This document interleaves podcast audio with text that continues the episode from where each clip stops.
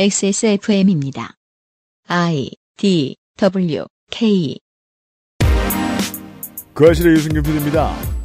미 대통령 집무실 초상화의 주인공 중 한 명, 미국 달러화 지폐의 주인공 중 한 명이 각각 바뀝니다.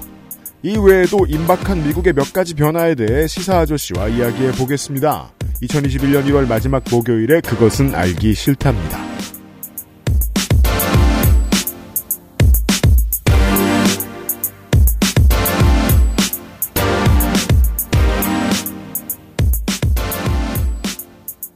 (1월을) 다 달려왔습니다 윤세민 에디터가요 네, 안녕하십니까. 오늘까지는 날씨가 별로 안 춥고 봄 날씨가 계속되고 있는데 이번 주말부터 다시 또 영하권으로 들어간다고 하죠. 한반도에 계시는 여러분들 주의하십시오 국가 수리과학연구소라고 있습니다 수리, 수리. 그러니까 그 이글 호크 이런 거 말고 네. 그것만 연구하는 걸로는 규모가 좀 큰 걸로 알고 아, 있어요. 그래요? 네. 2005년에 설립된 국가기관이고요. 어, 수리과학을 연구하는 곳이에요. 그 수리는 수능의 그 수리인가요? 매스매틱스예요. 아, 네. 맞아요.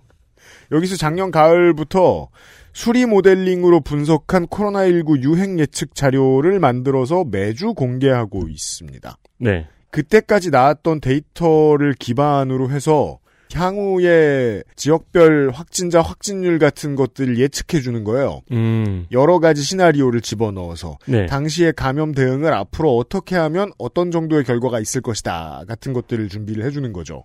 미래를 완전히 예측할 수는 없으니까 이상한 선교 사교육 시설 이런 것의 등장을 예측하지는 못했을 거예요. 그렇겠죠. 하지만 그걸 제외하면 어차피 그건 아무도 모르니까 네. 그 다음 정부의 방역 정책을 방역 정책을 준비하는데 큰 도움을 주고 있는 자료인 것으로 알고 있습니다. 향후에 그 국가 정책이 어떻게 변할지에 대해서 어, 미디어 노동자들이 이런 것들을 좀 찾아봐 주시면 좋겠어요. 안 찾아보시는 분들이 좀 많은 것 같아서 음, 어, 작년 겨울에 이곳에서 이 좋을 수 있는 시나리오와 나쁠 수 있는 시나리오를 이미 예측 공개를 했었는데 과학 기자 이런 분들이 이 얘기하고 상반되는 이야기를 많이 했고 결국은 많이 틀렸거든요. 네. 보도의 정확성을 더하기 위해서 이런 기관들의 자료를 이용해 보시는 것도 추천을 해 드립니다. 이런 데서 이렇게 똑똑한 사람들이 해도 미래를 예측하기가 쉽지가 않은데 요거는 과학의 영역은 아닌 거죠. 부모님들은 사교육을 시키고 싶어 하고 네. 유학을 보내고 싶어 하고 네. 나갈 수는 없고 상당수는 기독교인이고 이럴 때에 에, 누군가가 니치마켓에 들어간다면 어떻게 될까? 이런 걸 수리과학 연구소에서 미리 예측할 수는 없어요. 근데 왠지 그런 건 예측할 수도 있지 않을까요? 뭐요? 빌런의 등장 주기. 저 역술의 영역 아니에요? 아니, 이게 인류 역사를 뭐 6개월에 한 번씩 등장했다더라, 이런 거. 그나마 더 예측하기 쉬운 이야기를 오늘 시사 아저씨가 할지도 모릅니다. 이미 도널드 트럼프의 지지자 혹은 일부 미국의 극우들은 도널드 트럼프를 버렸어요. 네. 이 나약한 놈 물러서다니 이러면서 그렇죠. 아무튼 미국의 극우 세력들이 지금 어, 떤 이야기로 준동을 하고 있느냐. 2016년, 2017년에는 도널드 트럼프가 오바마가 했던 모든 것을 뒤집는 정책을 그렇게 욕해놓고서 음. 지금은 그때보다 규모가 더 크다. 트럼프가 모든 걸 뒤집고 있다. 네. 라면서 NRNB를 쏘고 있어요. 왜 트럼프가 해놓은 모든 업적을 다 되돌리느냐. 음. 인류가 왠지 시급하게 해야 될 그것에 대해서 말이죠. 어, 떤 것들이 변화될지에 대해서 시사 아저씨가 짚어드리도록 하겠습니다. 잠시 후에요. 그것은 알기 싫다는 제주과일의 가장 달콤한 순간 프로넥, 강력한 체내 흡수율 평산네이처, 야왕데이 야왕나이트, 이달의 PC로 만나는 컴스테이션, 반려세제 깨끗한 생각에서 도와주고 있습니다. XSFM입니다. 포장만 뜯으면 과일 그 이상의 맛. 오감 만족 과일 스낵 푸르넥. 아침마다 커피 한 잔 참 좋은데 커피포트 안에 저거 저 닦아도 닦아도 어쩐지 찝찝하던데 눈에 보이지 않는 때가 그렇게 많다던데 제대로 청소가 되고 있는 거 맞냐? 텀블러는 또 어떻고? 좁은 입구에 청소하기도 힘들지 쾌쾌한 가습기는 말도 마 호흡기로 바로 들어가 청소를 매일 해도 찝찝한 게 사실 낫기는 또 어찌나 안쓸없 이거 대체 어찌해야 돼? 다른 생각하지 마세요. 오직 깨끗한 생각. 숨은 데엔 반려세제 클리빈. 설날에 깨끗한 생각 들고 가실 생각을 해보신 분들이 계실 거예요. 깨끗한 생각에서 설날 맞이 이벤트를 준비를 했습니다. 저희 몰에 들어와서 준비하는 첫 번째 이벤트라고 할 수 있는데 네. 특정 기간에 준비한 첫 번째 이벤트라고 할 수 있는데 네. 이게 옆 동네에서도 한번 나왔죠? 설프라이즈? 각 회사 및 공공기관의 홍보 담당자들이 얼마나 인생이 피로해서 빨리 집에 가고 싶은가를 음. 보고 싶으시면 설프라이즈를 구글링해 보시면 안 하는 사람이 없는 수준입니다. 그렇죠. 네. 그거는 근데 홍보 담당자 입장에서는 억울할 거예요. 네. 참신한 걸 생각해보면 빠꾸 맞으니까. 그렇죠. 설프라이즈 gift 세트를 준비를 했습니다. 네. 깨끗한 생각에 설날 패키지 할인 제가 청소해 드릴게요. 네, 입니다. 그렇죠. 이게 뭔가 약간 사춘기 아이가 5월, 5월 8일 날 하는 얘기 같은데 네. 어르신의 방식으로 찬물에 그리고 시중에서 파는 세제로 해서는 설거지가 잘 안 되는 경우가 많죠. 그렇습니다. 특히 기름기가 많은 경우에도 그렇고요. 끓인 물을 설거지 대야에 붓고 거기에 그릇을 담굽니다. 그런 다음에 클리빈을 뿌리고 기다리면은 놀랄 정도로 깔끔 뽀도독해져서 부모님이 놀라실 겁니다. 네. 전기 포트나 후드 필터, 가스레인지도 팔이 아파서 잘 못 닦으시고 음, 욕실은 거울도 잘 안 보이고 수전도 손때에 물때에 엉망이 되어 있는데 음흠. 세제를 활용할 줄 모르고 팔만 아프다고 하시는 부모님께 편하고 깨끗하게 지내도록 해드리고 싶은 마음을 깨끗한 생각으로 전해 보시라는 기획입니다. 그렇습니다. 사실 이거 어, 못 만나신다고 해도 영상 통화로도 가르칠 수 있습니다. 기름때 제거제 클리친과 욕실 세정제인 클리바스, 발포 세정 클리빈 모든 팩을 이- 무려 22%나 할인을 합니다. 역시 2월 달엔 22% 할인이죠. 늘 행복하게 청소할 수 있게 깨끗한 생각이 도와드릴 겁니다. XS몰에서 깨끗한 생각을 확인해 주십시오. 깨끗한 생각 페이지에 들어가시면은 음. 이 gift 세트의 홍보에 일단 어떤 뭐랄까 카피라고 해야 될까요? 네. 네, 대표님이 쓰신 구구절절한 편지가 있습니다. 네. 부, 부모님 집에 청소를 해드리는 마음을 담은 눈물 나는 편지가 있습니다. 한번 읽어보시길 추천드립니다. 일부는 안 해야지만 네, 마음을 이해할 수 있습니다. 아주 감동적인 편지입니다. 액세스몰에 오셔야 확인하실 수 있어요.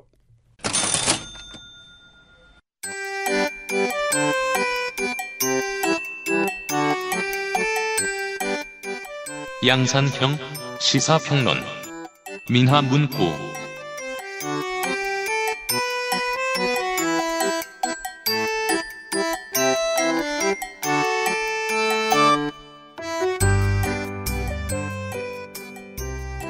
1월 마지막 시사 아저씨 만나는 시간입니다. 시사 아저씨가 마스크를 쓰고 있습니다. 어서 오세요. 네, 마스크 써야죠, 마스크. 미국에 꼭 QAnon까지는 필요 없어요. 중도나 민주당 측을 빈정대는 사람들이 하는 얘기들 중에 이런 게 있습니다. 공업용 마스크, 음. 뭐 의학용 마스크, 이런저런 복잡하게 생긴 마스크들을 막 늘어놓고서 코로나19가 그렇게 무섭다더니 코비드가 그렇게 무섭다더니 네. 기껏해야 뭐 AD급 이런 마스크를 쓰라고 한다는 거냐. 이거 소용도 없는 거 아니냐. 음. 양비론 같은 거죠. 먼 음. 개념에. 지들은 아무것도 안 쓰면서 음. 다 필요 없다는 소리를 하는 거예요. 적어도 큐어노는 아닌 김민아 시사 아저씨가 미국 얘기를 하러 나왔습니다. 마스크를 안 쓰는 게 멋있나 봐요. 네. 제가 왜 극우 얘기를 꺼냈냐면요. 도널드 트럼프의 후과란 이런 겁니다. 어떤 정신체가 남아있어요. 파일런이 남아있어요. 사람들이 그 근처에서 힘을 얻어요. 극우? 이러면서 힘을 확 얻어요. 실제로 지난 4년 사이에 트럼프를 엄청나게 지지하는 사람들이 공화당의 국회의원이 돼서 들어왔습니다. 어떻게 증거로 알 수 있냐? 이번 주 초에 어, 조 바이든 탄핵안이 나왔습니다. 도널드 트럼프 엄청난 지지자인 공화당 하원 의원이 낸 거죠. 음. 이런 것들을 뚫고 바이든 행정부가 앞으로 나가야 됩니다, 이제. 이게 근데 모든 게 참 그렇습니다. 정치 잘 안 될 거라는 말, 얘기를 할 것 같은 말투예요. 아니 정치라는 게 모든 것들의 어, 리메이크, 재상영, 제방. 예, 재방 뭐 이런 기분인 게 예를 들면 이제 어 과거의 명작 영화 이런 거 있잖아요, 우리도. 음. 예, 뭐 뭐가 있을까요? 어 스타워즈, 네. 스타워즈 뭐 저 먼 옛날에 음. 예, 어, New Hope, 먼 왕국. 예, 먼 왕국 New Hope인데 아, 네. 어그 그, 모르겠다. Hope가 뭐지? Hope 새로운 희망. 맥주 아니에요, 호프? 그건 홉. New Hope 그 다음에 Empire Strikes Back 네. 어, 그 다음에 또, 뭐야, 잊어버렸다. 아무튼 그 시리즈는. 네. 그냥 옛날 스타워즈다 생각을 하지만, 음. 이제 90년대 후반에 이제 그거 나오잖아요. 에피소드 1, 2, 3, 이쭉 이렇게 또 만들었잖아요. 그렇죠. 그리고 새로운 영화 같잖아요. 네. 지금 또 7, 8, 9 했잖아요. 그 또 새로운 영화 같잖아요. 음. 이제 다 지나고 나서 이제 어떤 놈이 또 그러면 4, 5, 6을 또 리메이크 하는 거예요. 음. 그럼 그때 가서 또 새로운 영화예요. 근데 그렇죠. 어차피 다 스타워즈 그 난리통 그 얘기거든. 저희가 그나마 이제 열심히 다루고 있는 그 문학 시리즈인 슈퍼히어로물의 경우에도 봤던 얘기죠, 주로. 그렇죠, 뭐. reboot를 하는데 reboot를 했다고 해서 전혀 새로운 이야기를 기대하는 소비자는 없어요. 그래서 맨날 정치도 비슷한 것 같은 게 미국 정치가 이렇게 극, 이게 쉽게 말하면은 극단화되는 거잖아요. 이 정치 영역에서 말하면 네. 이제 극단화되는 혀- 양태와 과정이 이제 계속 달랐을 뿐이지 뭐 결론적으로는 좀 비슷한 일들이 많이 일어나는 게 공화당이 왜 이렇게 됐냐를 이제 쭉 이제 돌이켜 보면 뭐 레이건 때에도 그랬고 근데 레이건 때에는 지금과 양상은 또 달랐죠. 그 다음에 그, 어, 아들 부시 때도 그랬고, 아들 부시 때는 공화당에 그래도 그, 그 현상이 있잖아요. 그, 아, 미국이라는 데가 그, 또 북동부에 있는 그런 사람들의 정서하고 남부의 정서가 이제 다르잖아요. 근데 이제 그, 완전히 이제 북동부는 민주당, 그리고 남부는 공화당, 이렇게 되기, 되어 가는 과정에, 과정에 이제 뉴딜 이후에 쭉 이렇게 온 건데, 근데 그렇게 되는 과정에 그래도 어 도- 이 북동부의 공화당 의원들이 없던 게 아니거든요. 그럼요. 근데 조지 부시 아들 부시 시절에 이 사람들이 거의 이제 그 어, 워낙 이제 아들 부시 행정부가 이제 너무 기독교적으로 복음주의적인 어떤 그러한 정치를 해가지고 극단적인 정치다 이래가지고 북동부 공화당 정치인들이 막 이렇게 당에서 쫓겨나거나 나가거나 뭐 이렇게 뭐 정치를 포기하거나 뭐 이런 일들이 일어나요. 그리고 나서 이제 부상한 어떤 흐름이 티파티 이런 거였고 그렇죠. 그래서 티파티가 완전히 이제 어떤 대중운동화된 이제 그 뭐랄까요 작은 정부를 요구하는 대중운동이었잖아요 그게 네. 그리고 그게 이제 어 의원으로 이제 어, 유입이 되면서 국회의원으로 유입이 되면서 이제 정치 공화당 정치에 상당히 영향력을 행사하게 되고 음. 그리고 이 티파티 이후에 온 게 바로 이 트럼프 지지자들인데 그렇죠. 이게 다 따지고 보면은 뭐 요구하는 것, 그 다음에 생각하는 것, 그 다음에 천착하는 주제가 다른데 결국은 다 비슷한 얘기예요, 그게. 공화당이 계속 이렇게 극단화되고 어, 주류로부터 밀려나는 어떤 형태를 보이면서 굉장히 강경한 성향을 드러내는 게 계속해서 이어져 온 과정이라는 생각이어서 이게 해결이 안 난다, 이게 계속. 그런 생각이고, 근데 이 해결이라는 것은 역시 공화당의 문제를 공화당 혼자서 또 해결할 수 있는 게 아니지 않습니까? 정치 일반의 문제이기 때문에. 그래서 이제 민주당이 정치를 어떻게 하느냐에 달렸는데, 음흠. 민주당은 민주당대로 또, 어, 다른 방향에서의 어떤 극단화를 또 보여주고 있어요. 그러다 보니까, 이게 뭐 전 세계 정치가 비슷하다. 그런 생각도 들고, 우측의 극단화에 도움을 주죠. 민주당의 실책들은 일련의 실책들은 그래서 마지막에 가서는 이제 이런 생각을 하게 되는 것이죠. 아, 다 소용 없나 보다. 네. 뭐 그건 뭐 김민아니까 네. 예측 가능한 결론이고 네. 네. 디테일들을 일단 그래도 봅시다. 새 행정부가 들어오긴 들어왔고 암울하게 보는 사람들도 많습니다. 기본적으로 이번 행정부가 재선이 안 될 거라고 보는 사람들이 너무 많고 음. 네. 4년간 뭘 할 것이냐. 재선이 두 번 연속으로 안 되는 경우를 지금까지 제가 본 적이 있는지 잘 모르겠는데 여튼 음. 음. 일단 바이든 아저씨는 연세가 너무 많으니까 조름킹이라고 놀림을 당하죠 계속 이게 사람이 그런 생물학적인 변화를 또 무시할 수가 없어요. 네. 저도 이제 한 해 한 해가 네, 음. 너무 슬프고 음. 네, 뭐 어깨가 잘 안 올라가고 도대체 어떻게 된 거야? 아, 잘 올라가네. 40도 안 돼서 50견이었단 말이에요 이게 50견인지 뭔지 아무튼 이렇게 해가지고 이렇게 땡기면 아, 아 어깨가 너무 아프고 아, 어깨가 아프고 그리고 고유 명사들이 생각이 안 나고 네, 술도 안 먹는데 되게 신기하지 않아요? 우리 나이부터 이런데 네, 대체 TV하고 라디오에 저 많은 평론가들은 우리보다 띠동갑은 많잖아요. 네. 어떻게 이렇게 잘 기억하지? 천재들인 것 같아요. 해서 제가 방송국에 가서 확인했죠. 어. 겁나 프롬프터 읽는다. 실제로는 모른다. 아닙니다. 그 열심히 저 준비를 열심히 하던데. 네. 야, 그게 평론가라는 건 음. 결국 벼락치기 실력입니다. 벼락치기. 그니까 말이에요. 그 방송 직전에 대기실에서 엄청나게 벼락치기를 해가지고 가가지고 뭐 얘기를 하고 나오는 순간 이제 잊어버리고 뭐 이런 거죠. 하지만 90분 떠들 때는 벼락치기 갖고는 잘 안 됩니다. 그렇죠. 이거는 뭐 좀 보죠. 우리가 다행히 지난 시간에 앤드류 잭슨을 둘러싼 옛 미국사에 대한 얘기를 잠깐이나마 나눴어요. 네. 그 요- 이번에 최근에 이제 뉴스 많이 나온 게 조 바이든 대통령께서 앤드류 잭슨을 아, 백악관에서 오버오피스에서 퇴출시켜버렸다. 네, 네, 이 뉴스가 상당히 저는 흥미로웠습니다. 그렇습니다. 저는 이게 어, 떤 거랑 연결이 됐냐면 작년 여름에 이제 Black Lives Matter 운동이 전 세계를 뒤덮었을 때 영국에서 브리스톨에서 그 대무역상 에드워드 콜스턴의 동상이 끌어내려졌어요. 음, 영국의 어, 무역의 시대를 연 사람이기도 하지만 노예 무역의 시대를 연 사람이기도 하거든요. 네. 그 사람이 끌어내려졌어요. 음, 비슷한 의미로도 볼 수도 있을 것 같다고 느꼈습니다. 저는 음, 그렇죠. 앤드류 잭슨이 빠졌어요 오발 오피스에서. 이게 이제 이 백악관에 어떤 대통령을 특히 어떻게 이제 기념할 거냐의 문제는 뭐 왜냐면 오버 오피스에 모든 역대 모든 대통령의 사진을 뭐 걸어놓을 수는 없는 거니까 음. 그 선택의 문제이긴 한데 네.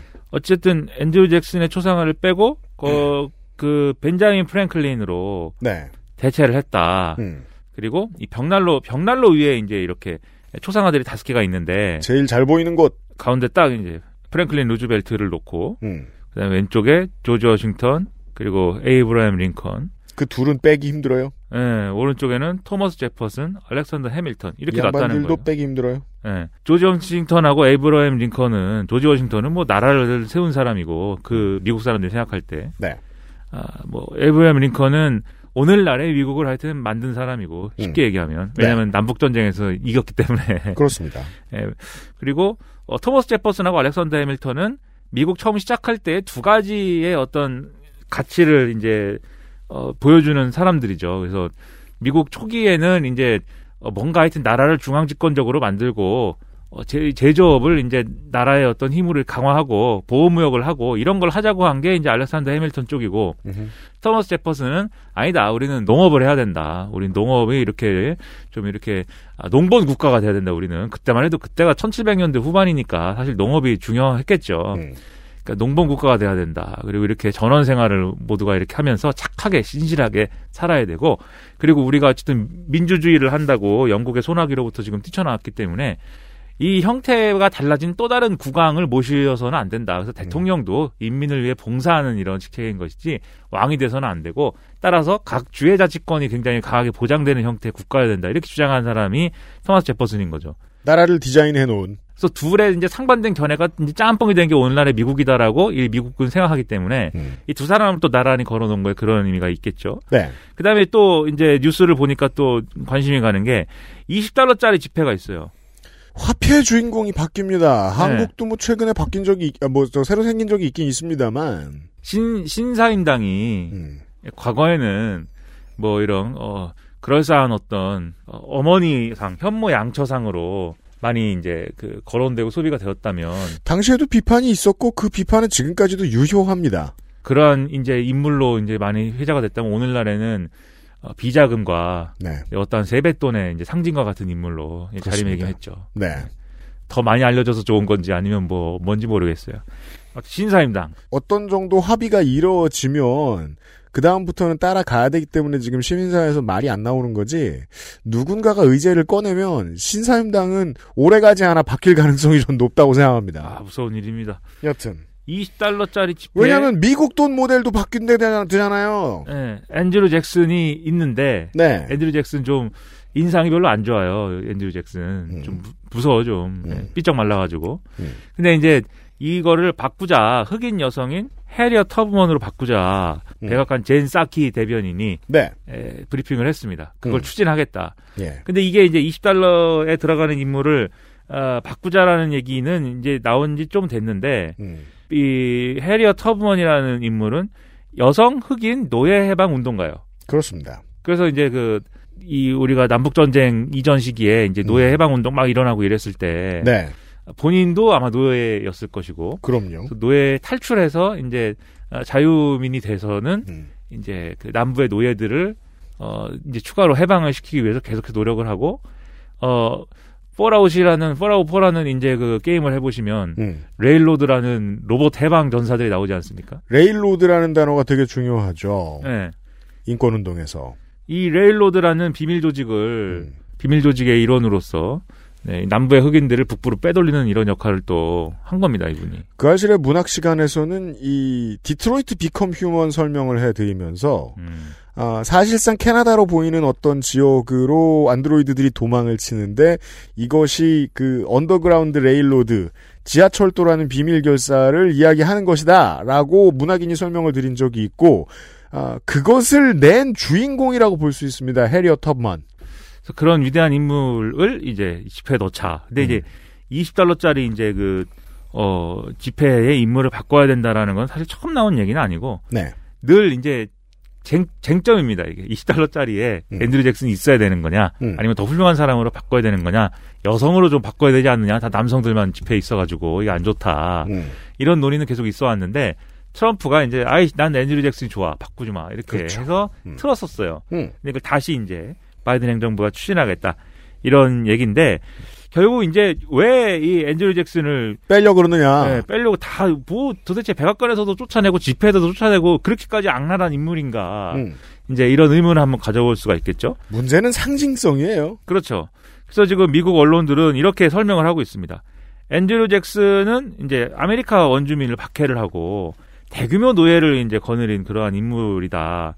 반면 이 벤자민 프랭클린은 과학을 존중하는 이런 사람 과학자이기 때문에 피뢰침을 만들었어요. 예, 즉 바이든 행정부는 이제 앤드류 잭슨과 같은 이런 노예를 거느리고 이런 사람은 이제 아, 존중 이- 존중하지 않고 대신에 이렇게 과학을 존중하는 그런 사람. 과학을 존중을 왜 해야 되냐? 코로나19를 트럼프가 예? 과학으로 대하지 않고 이상한 과학을 무시하고 이래가지고 코로나19 대응이 제대로 안 됐다고들 하는 거잖아요 민주당 사람들이. 그렇죠. 예, 실제로 실제로 그랬고 음. 그래서 이제 뭔가 다른 모습을 보여주기 위하여 과학을 무겁게 대하라는 메시지. 이게 특히나 소위 옛 1세계가 지금 많이 앓고 있단 말이에요. 이 문제 때문에. 아니, 저는 이해할 수가 없습니다. 예, 왜요? 유럽이나 미국의 언론에서 예, 왜 대체 예. 백신을 맞겠다, 안 맞겠, 안 맞겠다를 가지고 여론 조사를 합니까? 음, 미친 거 아니야! 음, 그 사람들의 여론에 자꾸 힘을 실어줘요. 제 언젠가 음. 한번 다루고 싶은데, 스위스가 지금 여론 반, 백신 반대론자들이 지금 헌법을 고치려고 하고 있다는 이야기. 아, 이 적절한 스피커를 못 구했는데, 아무튼 네. 간에. 아, 지금의 사회상으로 보았을 때, 과학 우습게 보지 말라라는 메시지를 정치권이 던져줄 필요는 매우 있다라고 생각한다는 거죠. 바이든 네. 행정부가. 과학은 중요합니다. 예. 그걸 벤자민 프랭클린을 통해서 집회에 새겨진 혹은 오바오피스에 들어간, 오바오피스에 들어가는지 모르겠습니다만. 아, 들어갔죠. 네, 오버오피스에. 네. 그런 건데, 그래서 이게 사실, 어, 그냥 그런 의미냐. 저는 이제 그 이상의 어떤 뭐 흐름이 있다고 봐요, 근데. 무엇이? 앤드류 잭슨 예를 들면 트럼프가 너무 좋아해가지고 앤드류 잭슨 내쫓는 것이고, 또 포퓰리스트여서 내쫓는 것이고, 음. 벤자민 프랭클린 과학자여서, 아, 코로나19는 과학이니까, 이래서 이제 모셔온 것이냐. 음. 그렇다기보다는, 일단 앤드류 잭슨은 이게 웃긴 게 민주당이 굉장히 좋아하는 인물이었습니다, 과거에는. 왜냐? 미국의 초창기 대통령들은 사실 거의 다 이제 이 앤드류 잭슨 전까지는 버지니아주 출신이었고 음. 버지니아주에 이제 영국으로부터 건너온 지식인 계층의 후예들이 대통령을 했어요. 네. 그러니까는 굉장히 식견이 높고 음. 어, 배운 거 많고 음. 어, 지식이 많은 뭐 이런 굉장히 그래서 고급 담론을 이제 가지고 주도를 하는 귀족 집안 자제. 예. 그래서 어 지난번에 뭐 연방주의자 논고를 하셨 하셨다고 했으니까 거기에 등장하는 글 같은 거 쓰고 이렇게 좋은 글 쓰고 음. 미국의 체제를 설계하고 뭐 이런데 이제 할 수 있는 이론과 지식을 갖고 있는 사람들이 이제 했는데 의견을 낼 수 있는 사람들은 신분이 높은 사람들이다 정도의 공식이 통용되던 시절의 사람들. 예 앤드류 잭슨은 이제 군인 출신입니다. 음. 군인 출신이고 이제 그 전에 이제 국면에서 이제 아메리카 원주민하고 싸워서 이제 뭐 그들을 이제 퇴출시키고 뭐 군인일 때도 대통령일 때도 아메리카 원주민과 전쟁을 했습니다. 예. 그 아메리카 원주민을 제한 구역에 이제 집어 넣어버리고 이제 이런 일을 했는데, 음. 어, 근데 어쨌든 보통 사람들의 시대를 연 대통령이다라는 거예요. 그리고 앤드류 잭슨 이후에 사실 미국 정치가, 어, 이 20세기에 거의 들어오기 전까지 앤드류 잭슨의 영향력으로부터 완전히 자유롭지 못했어요. 왜냐하면 앤드류 잭슨이 가져온 이 보통 사람들의 시대라는 게 음. 정치에 반영이 되면서 정치인들이 네. 그렇게 고매한 사람들이 아니게 돼버린 거예요. 음. 다 이제 그냥 뭐 동네 아저씨처럼 돼가지고 네. 그 의회에 오면은 뭐 침 뱉고 싸우고 음. 부직갱이로 머리 때리고 아, 네. 뭐 이런 거를 하- 주로 하고 결투도 하고. 예, 그다음에 네. 국회의사당을 어떻게 운영할 것인가에 최대의 논점이 재떨이를 설치할 것이냐 말 것이냐. 음. 예, 근데 재떨이 갖고 뭘 그렇게 생각하실지 모르지만 음. 그 얘기의 핵심은 뭐냐면 음. 담배라는 것은 음. 딱 피고 음. 그냥 바닥에 버리면 된다. 그렇죠. 예, 재떨이에다가 왜 버리냐. 음. 재떨이는 이거는 저 어, 뭐, 있는 척 하는. 그 당시엔 개혁이죠. 예. 재떨이라는 거는 굉장히 그, 어, 지식인들이나 쓰는 물건이지. 음. 우리 같은 보통 사람들은 그냥 뭐 바닥에, 우리, 우리식으로 얘기하면 바닥에 꽁쳐 버린 다음에 발, 발박 끄는 것이다. 그 지금 기준으로 생각하시면 안 됩니다. 네.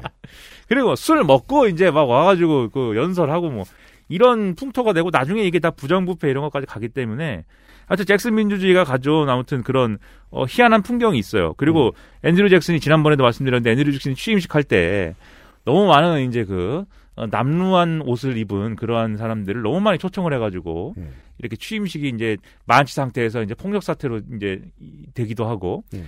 그리고 뭐 치즈 얘기 뭐 있고 이랬습니다. West Wing이라는 드라마를 보시면 비서실장이 심장마 나중에 심장마비로 죽는 비서실장이 그 무슨 백악관 개방 행사라는 걸 하면서 그 연설을 이제 한, 한마디 하는데 그 연설에서 뭐라고 그러냐면 앤드류 잭슨 대통령은 어, 이 백악관 로비 앞에다 어, 커다란 치즈를 놔줬다고 한다. 음. 누구나 와서 먹을 수 있도록. 뭐 이런 음. 식으로 얘기하는 네. 그러니까 그런 대충 그런 분위기의 정치를 했어요. 음. 그러니까 사실 민주당이 뭔가 민주주의를 요구하고 뭔가 하여튼 보통 사람들이 많이 정치에 참여해야 된다라고 주장하던 때는 앤드류 잭슨을 롤모델처럼 이렇게 정치인의 그럼요. 롤모델처럼 내세우기가 좋았단 말이에요. 사실상 귀족들의 모임이었던 건국 초기의 민주주의를 뒤집어 놓은 사람이라는 표상을 설명해 주신 거예요. 네. 그리고 또 앤드류 잭슨이 그런가 하면 또 어떤 면이 있냐면 이게 결국 대중적인 민주주의를 이렇게 좀 주장한 배경은 음. 주 자치권을 인정을 안 하기 위한 것도 있었어요. 무슨 얘기냐면 물론 주 자치권은 보장되는 거지만 이때만 해도 미국이 오늘날처럼 미국 대통령의 힘이 이, 그, 이 오늘날처럼 세지도 않았고 음. 각 주의 자치권이 훨씬 더 강한 그런 체제였단 말이죠. 네. 그각 주가 이제 연방 정부를 별로 인정하고 싶어 하지 않고 음. 그래서 항상 그게 갈등인 상황이었는데 앤드류 잭슨은 중앙 정부, 연방 정부가 강한 힘을 가져야 된다고 생각했어요. 네. 그래서 주 자치권을 주장하는 각 주의 이제 상층부 엘리트들한테 이렇게 얘기하는 거죠. 야, 나라가 니네 거야? 나라는 우리 국민들 것이다. 이렇게 얘기하면서 연방 거야. 예, 우리는 미국이다. 어, 우리는 뭐 버지니아, 뭐 메사추세츠 이런 게 아니고 이런 우리는 미국이야. 이렇게 얘기하기 위해서 음. 사실은 대중민주주의를 주장한 측면이 있고 네. 그렇기 때문에 좀 이 대중민주주의와 중앙 집권을 같이 얘기한 사람이에요. 음. 그러니까 미국이라는 정체성을 사실 확립하는 데 있어서 중요한 역할을 한 사람이죠. 네. 이- 그래서 이제 이 앤드류 잭슨의 엽적 중에 하나를 이제 국민주의의 시대를 열었다라는 음. 그러한 이제 평가도 있는데 여기서 국민주의라는 것은 여기서 국민은 이제 네이션, 네이션이죠. 내셔널리즘이죠. 음. 그러니까 하나의 국가로서의 정체성을 형성할 수 있도록 만든 대통령이다라는 게 앤드류 잭슨의 평가예요. 그렇습니다. 그렇기 때문에 여기서 이제 재밌는 에피소드가 앤드류 잭슨은 중앙은행을 만드는 거에도 반대했어요. 예, 그래서 지금 이 미국의 연준이 있잖아요. 음. 연준이 그 거의 이제 20세기가 돼서야 이제 만들어지는데 음. 그렇게 된 원인 제공자 중에 하나가 앤드류 잭슨입니다. 음. 왜냐하면 이제 아, 돈이라는 것을 또 이런 대중민주주의에 또 기, 기된 인물이기 때문에 돈이라는 것을 지폐를 믿질 않았어요. 그래서 돈이라는 건 무조건 예, 실물 가치를 반영한 금화이거나 은화이거나 음. 네? 그래서 금 가격과 은 가격에 이렇게 연동되어 있는 네. 금화 은화여야만 된다. 음. 예, 그래서 중앙은행을 못 만들어 가지고 미국의 이제 통화 정책이 이제 굉장히 후퇴 후퇴가 아니지 발전을 못하는 이제 단초를 제공한 인물인데 음. 그래서 사실 20달러짜리 지폐 잭슨 이 앤드류 잭슨을 빼자는 얘기를 할 때그 음. 얘기가 이제 어, 좀 오래됐다고 그랬잖아요. 네. 벤 버냉키라는 사람이 음. 지난번에 오바마 정부 때 이제 연준 의장이었죠. 그렇죠. 벤 버냉키라는 사람이 이 논, 논, 논쟁에 대해서 음. 잭슨 대통령 빼도 된다라고 얘기를 한 게, 본인한테 물어봤으면 들어가고 싶어 했겠냐. 예, 저 사람은, 어, 그때도 집회를 싫어했다. 그때 그렇죠. 집회에다 이 사람을 넣은 거는 네. 빼도 된다는 것이다. 금에 새겨주면 모르겠는데. 예. 그래서 아무튼 이런 성향을 갖고 있는 사람이기 때문에 포퓰리스트들이 좋아하는 어쨌든 대통령 상입니다. 음. 예. 그렇기 때문에 이제 트럼프도 그래서 이제 좋아한 것이죠. 네. 반면 이제 벤자민 프랭클린의 경우에는 뭐 이 사람이 대통령은 아니지만 음. 굉장히 건국의 아버지들 중에 굉장히 중요한 역할을 하는 사람이에요. 그렇습니다. 미국의 반지성주의라는 책을 보면 이 사람에 대해서 뭔가 뭐 그럴듯한 명언의 어떤 그 뭐 명언을 만든 사람으로 미국 교, 미국 교과서에서 많이 나오는데 음. 이 사람을 이렇게 그어 어, 이 사람의 업적을 축소해 갖고 미국 교육에 가르치고 있는 것 자체가 반지성주의다 이렇게 평가하거든요. 그렇습니다. 왜냐하면 벤자민 프랭클린은 음. 굉장히 여러 영역에 걸쳐서 네. 이 피레침뿐만이 아니에요. 여러 영역에 걸쳐서 엄청난 일을 너무 많이 하신 분이에요. 그래서 벽난로와 소방서를 만들었습니다. 예. 그이 사람이 뭐야 이 사람은. 예, 과학자이기도 하면서 네. 철학자이기도 하면서 어떤 종류의 정치인이기도 하면서 또 음. 그런 지금 말씀하신 이런 나라를 만드는 데 필요한 이제 경세라는 게 있어야 되잖아요. 그렇죠. 그런 경세가이기도 하면서 원맨 밴드였어요. 다룰 그렇죠. 줄을 다룰 줄 아는 악기가 되게 많았고. 그렇죠. 네. 혼자 다 하는 거예요. 음. 예. 그러니까 이런 천재형 인물이기 때문에 사실 그 시대에 미국을 만든 사람들의 어떤 지식인적인 어떤 그런 성향이 완전히 집대성돼 있는 이런 인물이란 말이에요. 무슨 악기도 하나 만들어냈는데 그게 뭔지 모르겠네요. 며칠. 예, 그리고 네. Franklin Planner는 그 사람이 만들지 않았습니다. 네. 예, Franklin Planner는 이제 그 사업가들이 만든 거고. 그거는 네. 그 무슨 저 자기 계발서 쓴 어떤 아저씨가 만든 회사에서 만든 겁니다. 그렇죠. 네. 스티븐 뭐였는데. 예, 그러니까는 사실 그러니까 이 미국의 반지성주의를 쓴 리처드 호프스태터 같은 사람들은 분노하죠. 아니 이렇게 음. 이런 천재를 음. 무슨 뭐 아침에 일찍 일어나는 새가 뭐 벌레를 많이 먹을 수가 있다 뭐 이런 말이나 하고 네. 프랭클린 플래너나 만드는 사람으로 지금 뭐 음. 이렇게 취급하고 있는 게 말이 되느냐. 아, 잘못 대접하고 있다. 예, 그리고 이 사람의 이런 지적인 능력과 지식인으로서의 면모를 안 가르치고 음. 그러한 실용에 기초한 어떤 실용주의적 면모로만 가르치는 게 음. 미국 사회가 지식을 어, 업진 여기는 어, 이런 증거이다. 아, 벤자민 프랭클린의 다양한 측면들을 어떻게 해석하느냐가 예, 실용주의자로만 보고 싶어 하는 그게 이제 문제다 이렇게 지적한 바도 있는데 음. 아무튼 이 사람은 어쨌든 이런 지식인적 면모가 있다는 측면에서 잭슨이 가고 벤자민 프랭클린이 왔다는 것은 굉장히 이제 의미심장한 부분이고요. 그리고 이 사람에 더해서 네. 프랭클린 루즈벨트 대통령 어, 얼굴을 이제 가운데 넣었다고 하지 않았습니까? 벽난로 그렇죠. 벽난로 위에 있는 다섯 개 초상화 중에 네. 이 프랭클린 루즈벨트도 이 그의 이제 그 먼 친척 정도 되는 시어도 루즈벨트가 연 혁신주의 시대의 정점에 선 인물이잖아요. 음. 그 뉴딜이라는 게 그 전까지 이제 잭슨주의의 어떤 잭슨 민주주의는 아까도 말씀드렸듯이 보통 사람들이 죄와 가지고 이제 어 정치를 하는 것이기 때문에 상대적으로 개혁가라고 부를 수 있는 지식인들은 다 정치에서 배제됐습니다. 음. 그 개혁가들, 지식인들은 우울한 마음에 이제는 잭슨 민주주의가 이렇게 지배하는 세상에서는 정권에 진출을 못하기 때문에 우울한 마음에 집에서 술이나 먹고 그러다가도 아 그래도 내가 뭔가 그래도 의미 있는 일을 해야지라면서 사회 부정 부패를 폭로하는 책을 쓰고 그 책을 쓰면서 이제 돈이 필요하니까 또 내가 비록 기업가들에 대한 비판적인 서적을 지금 쓰고 있지만 돈이 필요하니까 기업가들에게 빌붙어가지고 또 돈을 좀 얻어내야 되겠다. 뭐 이런 생각을 하기도 하고 뭐 온갖 일을 하고 있는데 음. 시어도 루즈벨트가 지식인 가문 출신이고 본인이 지식인임과 동시에 상남자였기 때문에 음. 잭슨 민주주의 시대에는 야, 상남자여야 되거든요. 음. 그래서 정치권에 진출했는데 본질은 지식인이었기 때문에 지식인의 시대로 다시 넘어가는 어떤 계기가 된 게 시어도어 루즈벨트였습니다. 음. 그리고 그 정점이 이 프랭클린 루즈벨트 행정부가 한 뉴딜이에요. 왜냐하면 뉴딜이라는 거는 굉장히 여러 가지 개발 계획들이 이제 다 집약돼 있는 그러한 엄청난 프로젝트였잖아요. 네. 지난번에 우리 뭐 문재인 대통령이 주장한 이런 뭐 한국형 뉴딜 얘기할 때도 한 번 했지만 음. 그런 것들을 다시 그림을 그리고 추진하기 위해서는 지식인들이 필요했거든요. 네. 그래서 뉴딜을 설계하고 뉴딜을 추진하고 뉴딜을 집행하는 이런 위원회 이런데 다 이제 그 당대의 지식인들이 다 들어갔어요. 음. 그래서 지식의 시대를 지식이 어, 정치에 영향을 미치는 시대의 정점에 선 게 이제 프랭클린 루즈벨트였어요. 근데 그 사람이 이제 그 대통령 얼굴 가운데 가운데 딱 박힌 거잖아요.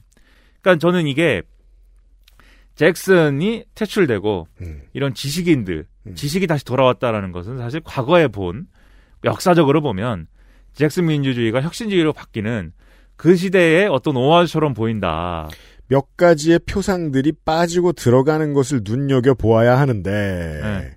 프랭크 그 뭐냐 꼭 과학에 대한 얘기를 아까 시작을 했습니다만 반지성주의의 종말이라는 어떤 표상을 넣고 싶었던 건 아닌가? 그렇게 보이고 근데 이제 반지성주의라는 개념도 사실은 어, 어떤 엘리트주의와 맞닿아 있는 개념이거든요. 그러니까 음. 사실 반지성주의라고 이제 그 규정이 되어 있지만 많은 사람들이 그때까지 표출한 반지성주의라는 건 사실 어떤 민주주의에 대한 요구와 그다음에 포퓰리즘과 그리고 그것의 표피를 뒤집어 쓴 여러 가지 아뭐 속물 속물 근성과 뭐 인종주의와 하여튼 진보에 대한 거부 이런 게 다 이제 아, 혼합돼 있는 그런 것들로 볼 수가 있어요. 네. 근데 이런 것들을 가지고 야 거봐 이렇게 사람들이 아, 이렇게 무식해라고 음. 하면서 지식을 갖추고 있는 어차피 지식의 지식을 갖추고 있는 것은 엘리트 계층 아닙니까?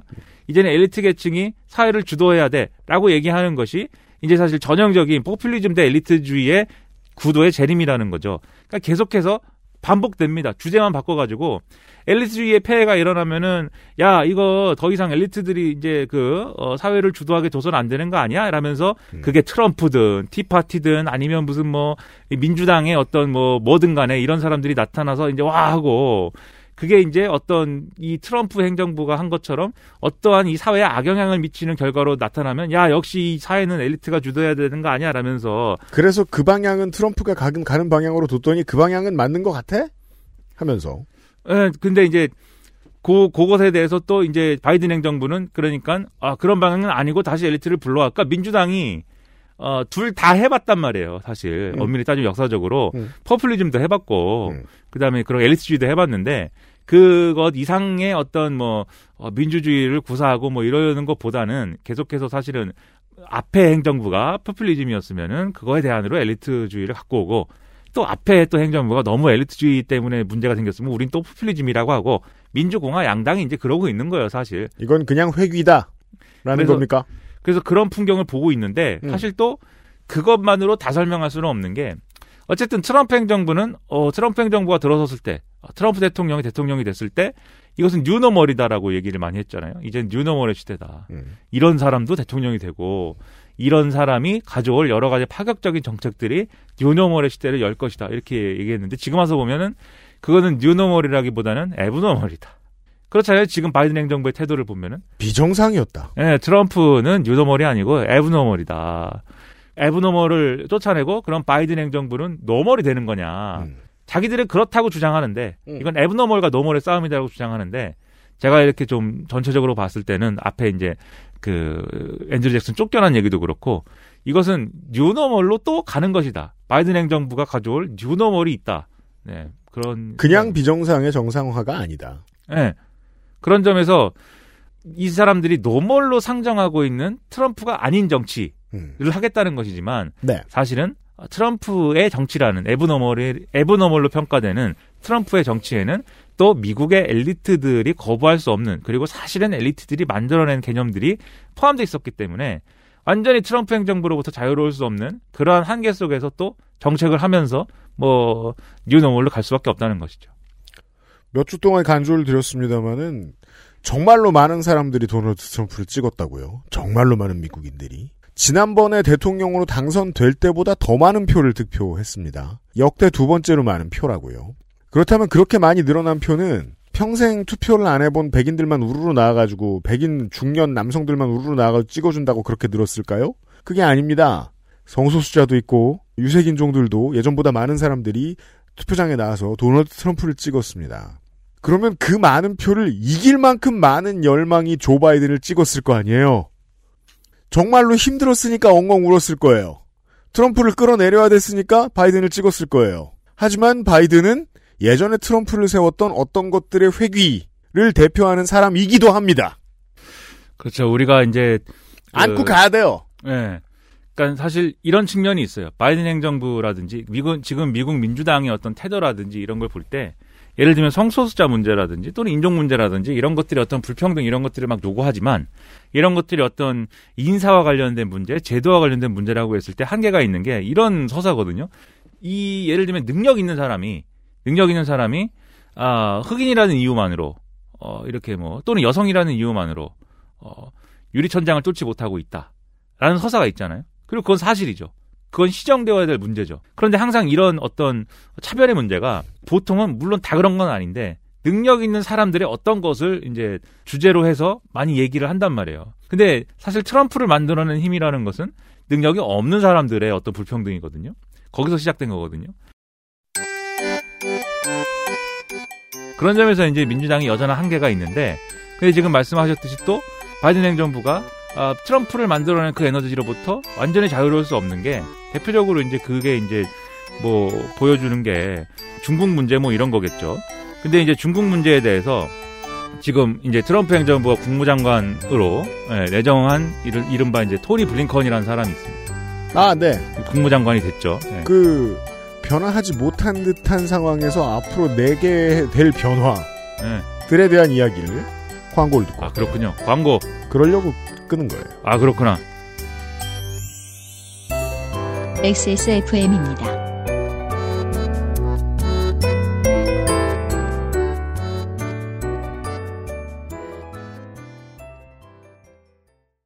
건강기능식품 광고입니다. 어이, 오늘 퇴근하고 집에 가면 뭐하냐? 이렇게 피곤한데 밤에 집에 가면 자야지. 요즘 가뜩이나 면역력도 떨어져가지고 내가 지금 야왕 데이트 어 그 무슨 야왕 나이트 체내 흡수율을 높인 농축 풍상 야왕 데이트 어? 평산 네이처? 순행은 커스터마이징에 따라 효율 차이가 큽니다. 컴스테이션에 문의하십시오. 주식회사 컴스테이션.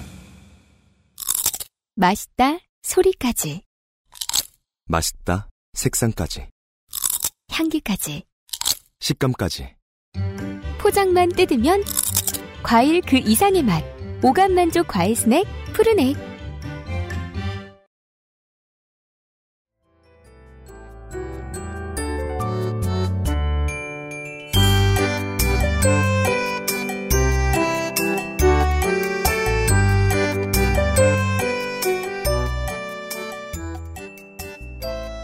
일단 기본적으로 사람들이 펑펑 울었던 거는 뭐 예, 인종차별도 있고 여러 가지 문제가 있겠습니다만은 기본적으로 방역 실패. 우리가 이번 주 저 요파시에도 그 미국에서 가족이 코로나19에 감염된 분의 사연이 왔었는데, 음. 네 한국에서는 깜짝 놀라고 어, 주변 사람들이 걱정도 해주고 회사에서도 걱정도 해주고 나라 나라도 물론 뭐 이거 미국도 걱정해 줍니다만 어, 걱정해 줍니다만 미국에서는 너무 흔하기 때문에 지금 그 이번 주에 어, 전 지구적으로 기록된 감염자 1억 명이 넘어가면서 아, 이제는 모두가 이 문제에 대해 환기를 할 때가 왔습니다. 기록된 것만 1억이다. 아, 실제로 그것의 몇 배가 되는 사람들에게 이 바이러스가 지나갔는지 혹은 머물러 있는지 알 수 없다고 봐야죠. 어, 가장 큰 피해를 입은 건 당연히 미국이고요. 미국은 당연히 새 행정부는 이것부터 바꿔야 됩니다. 수습을 해야 돼요. 수습 힘들겠지만. 그래서 마스크를 이제는 다 쓰고. 그러니까 트럼프 때 왜 코로나19 못 잡았냐. 사실 이게 대선에서 가장 치명적인 타격이었죠. 트럼프 입장에서는. 네. 사실은 트럼프는 2020년에 경제가 좀 많이 좋아졌다. 그리고 중국을 완전히 거꾸로 뜨리지는 못했지만 중국과의 협상에서 이제 진전을 보고 있다. 미국의 경제 지표가 계속 발표되고 트럼프 그러니까 코로나19 전국으로 들어가기 전까지만 해도 트럼프가 재선된다고 보는 사람들이 너무 많았습니다. 그렇죠. 그래서 이걸 가지고 이제 트럼프 지지자들이 거봐라 이제 하는 거고 정치에서 제일 중요한 거 거봐라입니다. 거봐라. 거봐라 하고 그러니까 이제 민주당들이 이제 화가 나고 뭐 이런 구도에서 재선을 가는 그림이었는데 코로나19가 실질적인 이제 대다수 사람들의 생명을 위협하는 문제가 되다 보니까 지난 2년 지난 3년간 시사 아저씨를 제일 괴롭힌 말이 어, 내로남불이었다면 네. 올해부터는 거봐라. 뭐 다 똑같아요. 내로남불 또 할 거고 거봐라 거봐라도 있고 뭐 네. 네. 둘 다 하고 있어요. 미국도 지금 내로남불하고 거봐라. 네, 거봐라 하는데 아무튼 이걸 또 해가지고 어 코로나19가 오면서 완전히 이제 이거에 대응 못하면서 완전히 이제 모든 이제 트럼프의 전략이 다 꼬여버린 거죠. 네. 마지막 희망이 이제 Operation Warp Speed로 11월 달에 화이자가 백신을 개발하는 거였는데 음. 이 배신자 화이자들이 말이에요. 안 됐어요. 네, 대선 끝나고 며칠 화이자. 뒤에 며칠 뒤에 백신 내놓고 트럼프 길길이 날뛰고 이런 게 있어 이러면서 네. 아무튼 어 이것 때문에 이게 트럼프의 기본적인 생각은 그래서 코로나19를 왜 이렇게 제대로 대응하지 않았냐 그런 과학을 믿지 않아서라기보다는 뭐 트럼프 박 트럼프가 그 정신적인 문제가 있긴 하지만 바보는 아니지 않습니까? 음. 그리고 그 전에 이제 그 트럼프를 취재했던 누굽니까 위대하신 기자님 그 책낸 사람 아 예. 예, 그 밥 우드워드. 예, 밥 우드워드의 증언에 따르면 이미 1월 달에 코로나19의 심각성을 알았다는 거잖아요, 트럼프가. 그렇죠. 예, 그런데 왜 그렇게 어, 되지도 않는 얘기나 하면서 그의 최신작은 가로세로 연구소가 번역해서 내놓았습니다. 아, 그래요? 네. 아, 이런 그뭐 코로나19 독감 정도다 네. 이러면서 왜 그것을 과소평가했느냐? 뭐 때문이냐? 음. 그 여러 가지 얘기하죠. 그 경제 때문이에요. 경제를 계속 돌려야 되기 때문에 네. 경제를 돌려서 이 지표를 성과로 주장해야 되기 때문에 사실 코로나19에 아주 헐겁게 대응을 한 거거든요. 음. 그리고 아마 1월 달에 이 바이러스가 심각한 상황이라는 건 알았지만 이저 이 여기까지 왔을지는 뭐 그때는 몰랐겠지 그리고 아무도요. 예. 그러니까 그런 것들의 어떤 결과물인데 바이든 행정부는 당연히 이 방향으로 안 가죠. 그러니까 마스크 쓰고 경제가 경제의 어떤 위축 이런 것들을 용인하더라도 네. 방역에 어쨌든 신경 쓰는 이런 정부가 될 수밖에 없잖아요. 음. 그럼 경제는 어떻게 하냐? 이건 결국 정부가 대규모 부양책을 준비를 해서 돈 푸는 것밖에 없죠. 그렇죠. 그 그래서 이 바이든 행정부가 엄청난 규모의 부양책을 풀고 그다음에 일부 지원금 성격의 이런 패키지도 같이 들어 있고 그래서 정부가 돈을 쓰면서 경제가 방역 때문에 펑크난 걸 메꾸면서 그리고 방역을 같이 가져가면서 트럼프 때는 백신이 언제 나올지도 모르고 이제 그걸 만약에 돈을 풀어야 된다라면 언제까지 풀어야 될지를 모르겠다였지만 바이든 행정부는 어쨌든 백신이라는 희망이 있지 않습니까 이제 음. 그러니까 사실 또 할 수 있는 거예요 이런 대규모 부양책이나 이런 것들을 그럼요. 그래서 이런 거를 이제 어 하면 이제 어좀 다른 어떤 정책이다 평가를 하면서 역시 역시 트럼프가 한 그런 비과학적이고 그런 아주 무책임한 정치가 아니라 바이든이 이렇게 책임지는 정치를 한다 이렇게 사람들이 보여줘야 돼요. 예, 박수로 막 치겠죠. 그리고 거봐라 하겠죠. 거봐라. 거바라는 뭐 누구나 해요. 예, 거봐라, 그 봐라. 응? 그런데 이제 어, 여기서 이제 또 이렇게 대규모 부양책에 포함되어 있는 게 사실 그린 뉴딜 뭐 그런 겁니다. 음. 그린 뉴딜이라는 거는 이제 앞으로 이제 우리가 아, 재정을 돈을 막 써야 되는데 돈을 쓰는 게 이제 과거에 가, 과거와 같은 방식이 아니라 이 미래에 지속 가능한 어떤 그 시스템을 만드는 방식으로 돈을 써야 된다. 그러니까 돈을 쓰더라도 네. 그냥 뭐 다리를 부셨다가 다시 만들고 뭐 어, 쉽게 우리가 비유하면 보도블록을 다시 이제 걷어냈다가 다시 깔고 똑같은 거 하지 말고 화석연료를 이용한 여러 가지를 또 하거나 막 석탄 발전소를 늘려주거나 네. 이런 거 하지 말란 소리예요. 건물을 리모델링 하더라도 음. 앞으로 에너지를 덜 쓸 수 있는 방식으로 리모델링을 해라. 음. 그런 게 이제 그린 뉴딜이잖아요. 네. 그런 거를 이제 하겠다고 약속을 했어요. 왜냐하면 이거는 또 이제 버니 샌더스 때문이기도 한데 음. 바이든하고 이제 그 좌파들하고 그냥 민주당 내에 이제 리버럴하고 좌파하고의 갈등 관계가 있잖아요. 근데 트럼프 그렇죠. 앞에서 대동단결했지만 음. 좌파들이 우리 좌파들이 그렇게 남을 쉽게 지지를 안 합니다. 말 안 들어요. 지난 한 2010년대 내내 민주당에 늘어난 좌파 세력을 예. 업고 가야 돼요. 바이든은. 그렇죠. 그렇죠. 그래서 그린 뉴딜 이런 거 이제 그들이 주장하는 것을 통크게 약속을 해주고 뭐 이랬기 때문에 이제 또 음. 가는 거고 그리고 바이든 행정부가 또 트럼프 행정부와 또 이제 다른 게 기후 변화에 대한 어떤 태도입니다. 네. 그래서 트럼프 행정부는 기, 기- 트럼프 대통령은 기후 변화라는 건 거짓말이다라고 그랬잖아요. 파리 협약 탈퇴했어요. 예. 이게 이제 산업의 이제 그 제조업이나 이런 쪽에 이제 주요한 논리인데 바이든 행정부는 기후 변화를 아주 우리나라에 아주 중요한 아젠다로 삼고 이 세계의 기후 변화 대응을 위해서 리, 이 세계의 리더의 노릇을 할 것이야 이렇게 얘기를 하지 않습니까? 음.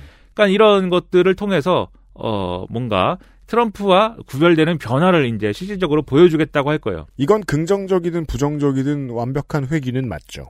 예, 근데 이게 이제 아무튼 좋은 얘기인데 문제는 뭐냐면 음. 중국 문제에 대해서는 트럼프와 똑같다라고 자기가 얘기를 하고 있어요. 다른 수를 내기가 쉽지는 않은 모양입니다. 예, 토니 블링컨이라고 아까 얘기하다 말았는데 토니 블링컨이라는 아저씨가 있습니다. 이 양반이 제가 볼 때는 아이 그 이게 뭐 드라마 배우들은 아니잖아요 이 사람들이 음. 관료인데 관료치고는 상당히 핸섬하다 이런 인상을 좀 받았고 네. 시작이 얼평이에요? 예. 그리고 이제 헤어스타일도 괜찮다. 음. 아, 이분은 약간 핸섬해. 그리고 이름도 좀 이제 친구 같잖아요. 토니. 네.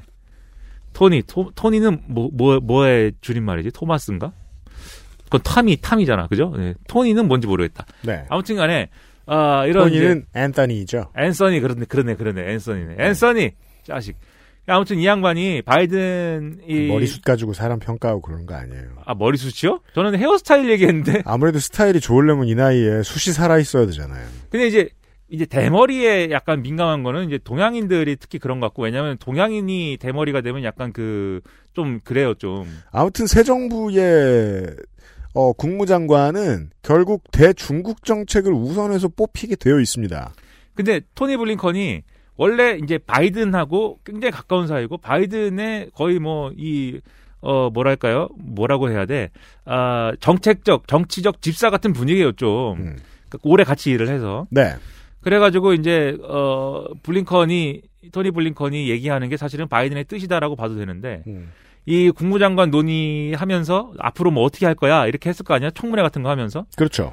대중국 정책에 있어서는 트럼프가 한 게 맞다고 생각한다라고 얘기를 했어요. 근데 이제 여러 가지 구체적인 방식에 있어서는 자기도 동의할 수 없는 게 많았지만 음. 전체적인 큰 방향은 옳다. 이렇게 얘기를 했고 네. 그다음에 이 지금 상무장관으로 지명된 게 지나 러만도라는 사람입니다. 음. 이 사람도 이렇게 얘기했어요. 미국이 중국의 불공정 무역 관행에 경쟁할 수 있도록 하는데 나는 아주 공격적으로 나설 것이다. 예, 그러니까 사실은 대중국 강경책은 유지가 되는 거죠. 그러니까 이게 원인은 물론 이제 그 아, 미국 내에 이제 이 중국 때문에 우리가 못 살게 됐다라는 정서가 실제로 있고 트럼프 지지자들이 분노한 가장 중요한 원인 혹은 트럼프 지지자들을 스위치처럼 이렇게 누르면 움직이게 만들 수 있는 예. 제일 중요한 아젠다. 어, 사실 민주당 지지층도 일정 부분은 중국의 중국 싫어해요. 위협이나, 예, 중국에 의한 어떤 위협이나 이런 거를 얘기를 하거든요. 7, 80년대 일본을 견제할 때보다 혐오가 더 심해요. 중국에 대해서는. 그렇죠. 그리고 이 미국 정치의 엘리트 계층, 관료 엘리트들도 이거 뭐 언젠가 중국하고는 한번 붙어야 된다 이 생각을 한단 말이에요. 자신들이 정치를 정치 세력을 유지하는 데에 가장 어찌 보면 가장 이상적인 안타고니스트예요. 중국은 그렇죠. 악당이 나타나야 되거든요. 그렇죠. 그리고 약간 오바마 정권의 이게 북한 문제랑 좀 비슷한데 오바마 정부 일기 때의 약간 실패 이런 것도 같이 생각을 하는 게 오바마 정권 때 중국을 어떻게 할 것이냐 사실 그때가 이제 내부적으로 쟁점이었을 때 두 가지 방법이 있어요. 북한도 그렇고 중국도 그렇고 아, 좀 슬슬 봐줘가면서 슬슬 구슬려서 아, 중국이 이제 미국 사람들이 볼 때는 괴이한 체계니까 이것을 정상적인 체계로 이끌어내고 아, 대신에 그만큼의 어떤 반대급부를 주고 어, 대신에 이런 세계 무역 질서라는 데 편입시켜가지고 결과적으로는 우리한테 우리한테 각각 이제 뭐랄까요 그 상생할 수 있는 서로에게 이익인 윈윈인 어떤 구도를 만들어가는 게 필요하다. 그래서 그때 당시에 아직 부주석이던 시진핑을 오바마 대통령이 써니 써니랜드, 써니밸리, 써니밸리로 불러가지고 미국에서 대접도 해주고 그랬단 말이에요. 그리고 너랑 나랑 앞으로 G2에 알지? 뭐 이렇게 해가지고 그때 네. 이제 G2라는 얘기 처음 나왔고 음. 그래서 중국이 기세등등해졌는데 지금 와서 평가를 해보면 그거는 그거는 역시 소용이 없었다라고 민주당 즉 엘리트들이 평가를 해요. 역시 그렇게 상대할 대상이 아니다 중국은. 공화당도 민주당도. 그렇죠. 그리고 트럼프 행정부가 대중국 정책을 굉장히 비상식적인 것까지 다 동원해가지고 했는데 그 얘기가 트럼프 머리에서 나온 게 아니에요. 물론 이제 관료 체계 밖에 있는 무슨 전문가들이 제기한 여러 가지 뭐 문제도 있었지만 관료 체계 내에서도 대중국 강경책에 대한 준비가 돼 있었단 말이에요. 힐러리 클린턴이 집권했으면 달랐겠느냐. 그렇죠. 그런 것이기 때문에 사실 이게 뭐 여기서는 트럼프 행정부와 또 다르지 않은 모습을 보여줄 거라는 겁니다. 다만 이제 이 중에 여기서도 결이 다른 건 뭐냐면 트럼프는 결국 중국하고 1대1로 협상을 해서 에, 영원히 뭐 협상이 타결이 안 될 수도 있겠지만 어쨌든 중국과의 밀고 당기기 이런 것을 계속 해나가면서 옥수수라도 팔았다. 예. 곧 협상 성과가 나온다. 여러분 곧 얘기가 됩니다. 곧 아주 우리가 이깁니다. 이렇게 가는 그림이었다면 그럼 이게 사실은 그야말로 미중 간의 그냥 문제로 끝나는 얘기죠. 그럼 이렇게 가면. 네. 근데 바이든 행정부는 이제 그렇게 안 합니다. 왜냐하면 자본이라는 게 초국적 자본이라는 게 사실 어, 미중 사이의 자본의 갈등이라는 거는 뭐 일정 부분 있기도 하지만 또 일정 부분은 없기도 해요. 예를 들면 애플의 이제 그 아이폰을 뭐 미국 사람들이 다 생산하느냐 아니지 않습니까? 중국에서 어떻든 생산하는 부분도 있고 그리고 중국에서 하여튼 중국 자본이라는 게 미중 어느 한쪽을 택해서만 거기다 베팅을 해가지고 뭐 하는 게 아니잖아요. 인건비 싼 데서 공장을 굴리고 뭐 이런 걸 하는 거지. 7, 8년도에 떠들썩했었죠. 중국 공장 다 철수시키겠다 이런 소리를 해가지고. 그렇죠. 미국 기업이 원치 않아요 그건. 그렇죠. 그러니까 미국 기업의 이제 반중국 대중국 이제 강경책이라는 게 미국 기업의 뭐 긍정적인 요인도 있지만 또 부정적인 요인이 같이 있고 네. 리스크도 있고 아닌 것도 있고 뭐 이렇단 말이에요.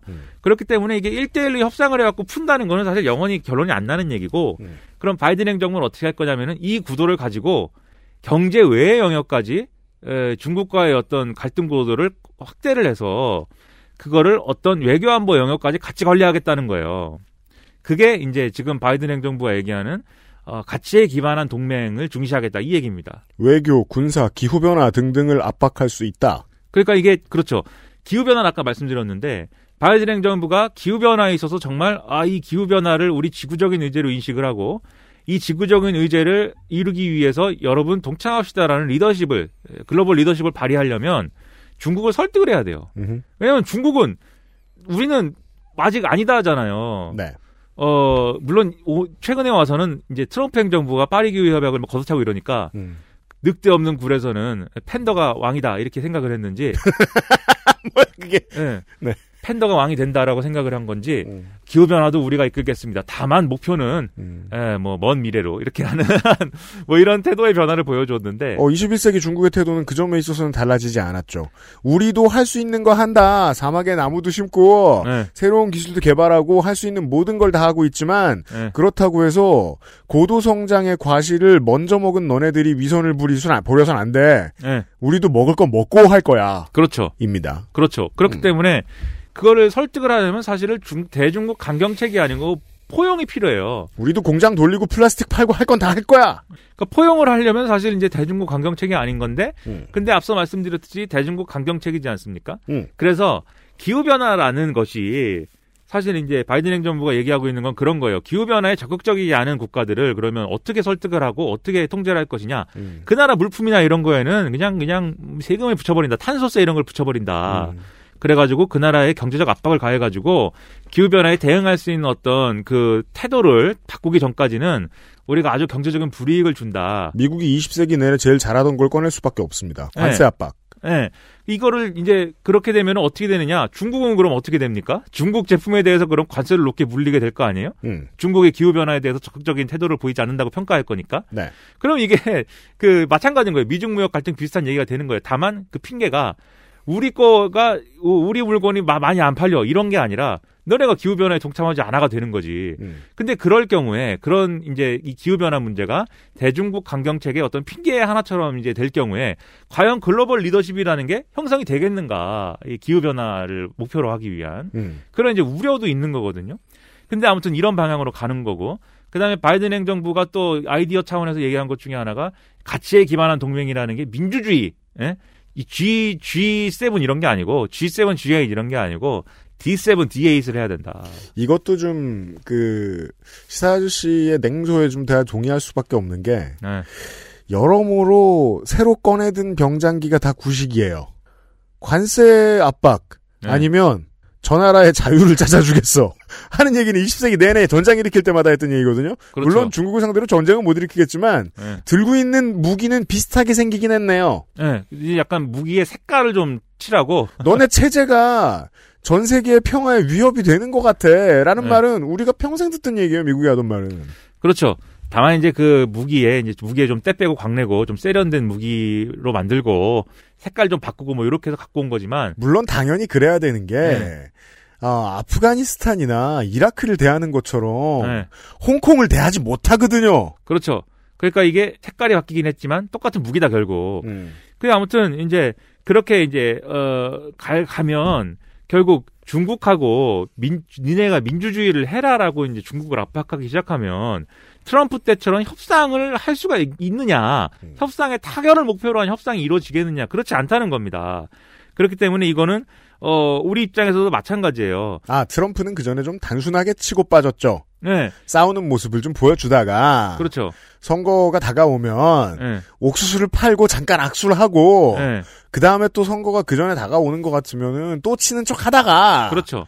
또 뭘 팔고 이렇게 쉬웠는데 원칙을 집어넣기 시작하면 네, 그렇죠. 중국이 영원히 들어주지 않을 가능성이 있다. 그렇죠. 그렇게 되면은 사실 어, 오히려 트럼프 때 무슨 뭐 냉전의 부활 얘기했지만 오히려 바이든 때 이제 본격적으로 냉전이 될 수도 있다. 어, 그렇죠. 뉴노멀 뉴노멀 콜드워가 이제 될 수도 있는 거죠. 그래서 이러면 정말 머리가 아픈 게 한국입니다. 그렇죠. 우리 입장에서는 트럼프 때는 방위 분담금 돈 문제였어요. 우리한테 압박이. 대만, 일본의 태도는 우리보다 훨씬 분명하거든요. 우리는 분명할 수가 없고요. 우리한테 돈을 달라 그러면 우리가 돈을 얼마나 줘야 되니 뭐 이 정도는 안 되겠니 이렇게 협상하면 되는데 음. 이제 바이든 행정부는 뭐라고 할 것이냐?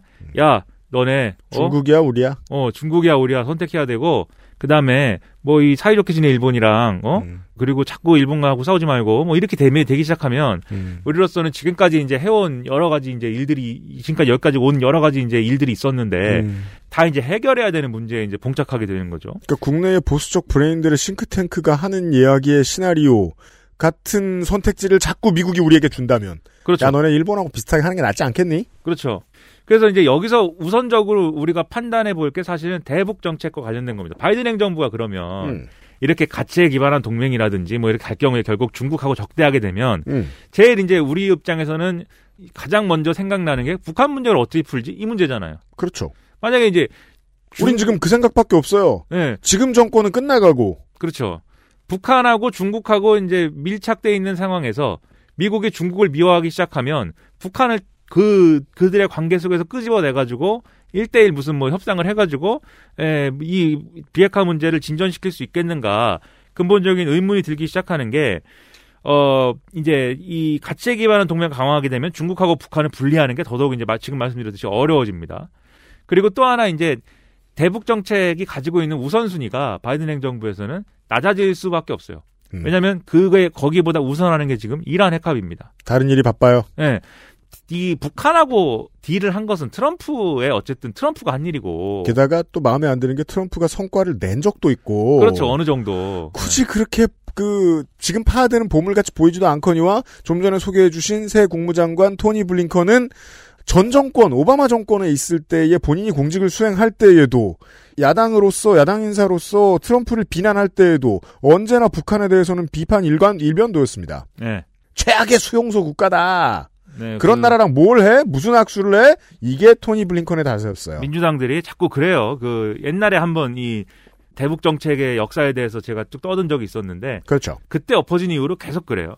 물론 뭐 저는 그 김대중 당시를 떠올려 보면 대한민국이 어떤 한국이 어떠한 적극성을 가지고 있느냐에 따라서 민주당 정권도 수용할 땐 수용해 줄 수도 있지 않을까라는 생각을 지금 뭐 하는 노인네들도 많고 저도 그런 생각을 어느 정도 희망은 가져야 되니까 하고 있습니다만 그럼에도 불구하고 칙칙합니다. 토니 블링컨이 예전에 했던 얘기를 돌아보면 그리고 이제 오바마 정권의 업적은 뭐냐면 그게 이란 핵합이잖아요. 음. 그렇기 때문에 이란 핵합의를 트럼프 대통령이 또 이제 발로 걷어차버렸기 때문에 그럼요. 이걸 수습하는 게 우선이다 이 생각을 하고 있고 네. 그리고 우리 우리 저의 저의 친구 누구? 정은이는 음. 사실 뭐 동갑내기 볼 때마다 아닌가? 나이는 더 많지. 나이가 좀 불분명해요 우리 네, 정은이가. 그렇죠. 음. 그래가지고 어떻게 보면 동갑이고 어떻게 보면 나보다 아래기도 하고 뭐 그런데 음. 근데 이 정은이 우리 정은이가 우리 친구 정은이가 어 아직 젊단 말이에요. 음. 아니, 물론 보면은 좀 걱정은 항상 됩니다. 네. 아 그럼요. 자꾸 이제 두꺼워지고 있어가지고 네. 아, 이게 내가 뭐 그렇게 그, 그 그의 체형에 대해서 이렇게 품평을 하겠다는 게 아니라 성인에겐 건강에 좋지 않기 때문에. 예, 그, 어, 남의 일 같지가 않아요. 저도 한때 107kg까지 나가본 사람 입장에서. 아, 그래요? 예, 오. 107kg. 음. 힘들다. 음. 일상생활이 힘든데. 여튼 아무튼 이제 걱정이 되는데, 아무튼 간에 정은이는 뭐 젊고 오래 살수 있습니다. 김정은 위원장은. 음. 네. 근데 이란은 거기 뭐 물론 최고 지도자가 살고 있지만 지난번에도 한번 말씀드렸다시피 대통령 선거라는 걸 하는데 음. 네. 6월 달에 대통령 선거를 해요. 다가옵니다. 그러면 뭔가 아무튼 대통령 선거라는 게 뭐 결국 이란의 무슨 대통령 선거 뭐 그렇게 그- 뭐 그렇게 큰 의미냐라고 하지만 뭔가 아무튼 지도자 중에 한 명이 바뀌면은 그게 뭔가 전환할 수 있는 어떤 핑계 내지는 기회가 되는 거잖아요. 정책적 전환을 할 수 있는. 음. 근데 이란도 그걸 알기 때문에 사실 우리 배를 이제 납포하고 뭐 이런 거잖아요, 사실. 그렇죠. 이게 그 얘기를 하면 또 기니까는 안 할 건데. 네네네. 예, 그 뭐 은행 얘기하고 그랬어요. 네. 예, 은행 얘기하고 뭐 원유 대금 얘기하고 뭐 그거 안 하고 아무튼 이란은 지금 급해요. 예. 미국도 급한 점이 생겼어요. 민주당 민주당 정권도. 예, 그래서 당분간 이란 얘기 많이 할 거예요. 네. 근데 이제 아무리 미국이 그렇게 유능한 국가여도 미국 미국이 미국의 어떤 외교 정책에서 이란하고 막 이렇게 총력 기울여 가지고 뭐 협상하는데 북한을 같이 다룰 수는 없습니다. 그렇기 때문에 북한 문제 좀 뒷전일 것 같고 네. 그렇기 때문에 북한도 이제 그걸 아는 것 같아요. 지난번에 8차 당대회 한 거 보면은 음. 선대선 강대 강이라잖아요. 그렇죠. 예, 그리고 기본 하여튼 그 메시지를 종합하면 이런 얘기입니다. 대화를 굳이 하자고 하면 음. 거부는 하지 않겠다. 그렇죠. 하지만 우리가 지난번에 할 때처럼 먼저 나서가지고 이렇게 대화를 위한 분은 호의를 베풀어주고 이런 거 기대하지 마라. 한국 정부는 지금 6개월을 바라보고 길어야 1년 바라보고 무언가를 하고 있는데 사실상 새로 들어온 미국 행정부의 눈치를 보고 어떤 얘기를 한다기보다는 지난번에 마지막으로 그 북미 간 대화가 결렬된 이후부터 동일한 태도를 유지해도 된다 정도의 애티튜드가 읽힙니다. 네, 그러니까 우리는 뭐 어, 한 5년 10년 기다릴 수 있어. 우리는 이제 첫째 북미의 협상이 재개돼야 되고 해야 둘째, 돼. 예, 둘째 재개의 시작점은 그게 뭐 바텀업이 되든가 되든지 뭐 뭐가 빅딜이 되든지 뭐 어, 뭐가 되든지 간에 음. 재개의 시작은 트럼프가 해놓은 것부터 시작해야 된다. 그러니까 그렇죠. 싱가포르 회담부터 시작해야 된다. 그게 매력이 없습니다 미국에게. 예, 근데 미국은 지금 뭐, 아, 아, 그러세요? 이렇게 하고 이제 지금 음. 무시하는데, 북한도 그 조건을 알기 때문에 굳이 이제 대화를 먼저 요구하지 않겠다고 하면서, 음. 동시에 그러면 북한의 입장에서 그 대화를 요구 안 해라고 하고, 우리는 뭐 끈기 있게 한번 기다려 볼게 이러느냐? 아닙니다. 네. 자, 느- 대화를 뭐 제의하면 거절하지 않겠지만, 우리는 뭐, 우리 갈 길에 갈 거야. 그리고 우리 갈 길은 뭐냐? 우리는 무기를 갖는 거야. 이가 우리는 가만히 내버려 두면은 그렇죠. 사태는 악화된다는 게 북한의 기본 메시지예요. 더 내버려두면 너네가 원하는 그림에서 점점 멀어질 거고 너네가 와. 응, 니네가 할라면 해. 하지만 어 하자고 얘기 안 하면 우리가 먼저 얘기하진 않고 우린 갈 길을 간다. 그래서 근데 지난번 너네 대통령 만났을 때보다는 훨씬 조건이 좋아야 돼. 예. 그래서 지금 이제 8차 당대회에서 나온 여러 가지 무기들의 리스트가 있잖아요. 음. 핵잠수함 나왔고. 네. 근데 핵잠수함이 뭐야? 뭐 이럴 수도 있지만 음. 핵잠수함은 뭐랑 이제 짝지어지는 거냐면 SLBM이랑 짝지어지는 겁니다. 그렇습니다. 그러니까 잠수함 발사 탄도미사일이라는 거의 매력은 뭐냐면 음. 이게 어, 탄도미사일이라는 게 어디서 날아올지 모르게 한다는 게 이제 SLBM의 매력이죠.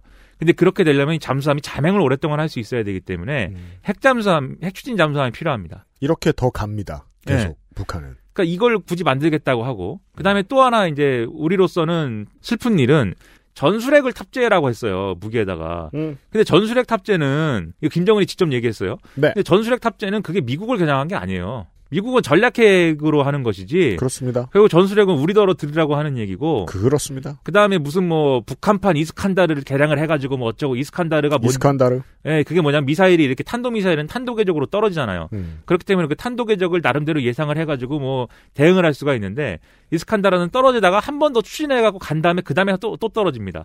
그러니까 사실은 이게 어디로 어떻게 떨어질지 예상을 좀 불명하게 하는 측면이 있고. 탄도학을 한 번 벗어나는 무기. 예. 그래서 이게 사드라든지 이런 요격 체계를 이제 우회할 수 있는 음. 그런 이제 뭐 시스템이다라고 얘기를 하는 뭐 그런 미사일이 있나 봐요. 네. 그러니까 아무튼 이거를 개발한다고 그러고 그다음에 극초음속 미사일. 이거는 너무 빨라 가지고 이제 요격이 안 되는. 다 안 늘어놓으셔도 돼요. 예. 그 얘기는 비슷해요. 우린 더 나간다. 그렇죠. 계속 예. 너네들이 원하는 반대쪽으로 나간다. 예. 너네가 우리 군사력을 방어하기 위해서 만들어 놓은 시스템 그거 거스르는 여러 가지 수단들 우리는 계속 개발한다. 트럼프 거보다 나은 거 가져와. 예. 그래서 이렇게 갈 것이기 때문에 사실 어 이대로 내버려 두면은 그러면 우리는 그럼 가만히 있습니까 그러면? 한국이 울고 싶은데 우리도 북한이 우리를 겨냥한 무기를 만든다 그러면 뭔가를 또 하잖아요. 그래서 지금 얘기가 나오는 게 지난번에는 경항모 얘기 나왔지만 야 경항모 말고 우리도 핵잠 만들어야 된다. 핵잠이면 핵잠이다. 이 얘기 나오고 음. 그냥 이지스함에다가 네. 요격 미사일 붙여야 된다. SM3든지 SM6든지 음. 이게 뭐 차가 아닙니다. 이게 네. 예, 자동차 이, 이름이 아니에요. 예. 스탠다드 미사일인가 뭐 그런 이름이에요. 이게 아무튼 이런 걸 부- 근데 이걸 붙여 붙이면 이제 MD 논란이 논란으로 가기 때문에 그동안 못한 건데 거기에 대해서도 북한이 할 말이 있죠. 너희들은 21세기 내내 군수산업 엄청 발전시켰다. 네. 한국은 네. 남한은 음. 무슨 할 말이 있느냐 우리에게. 북한이 그렇게 실제 주장하고 너네 합의를 안 지켰다. 지난번에 판문점 회담에서 판문점 선언을 안 지킨 게 니네가 그 이후에도 미국의 전략자산이나 이런 것이 들어오는 것을 허용하는 형태의 어떤 훈련들을 뭐 모색을 하거나 했고 너네도 계속 그런 무기 개발을 뭐 모색을 했고 올 이제 3, 4월에 무기 사오고 막 예. 그렇죠. 올 3, 4월에 지금 통일부가 코로나 핑계도 중요하게 실제로 의미가 있고요. 돼서 지금 연합훈련을 안 해보려고 예. 애쓰고 있는데 그 하나의 예절 차린 거 가지고는 많이 역부족이죠. 8차 당 대회를 보고 예. 있으면. 그 연합훈련은 또 코로나19 때문에 못할 가능성이 있는데 아무튼 간에 그런 얘기를 하면서 북한이 우리더러 판문점 선언 안 지켰대요. 군축 서- 상호 군축 하기로 했는데. 음. 근데 우리도 할 말이 있어요. 너네는 그럼 뭐 무기 개발 중단했냐? 안 했거든.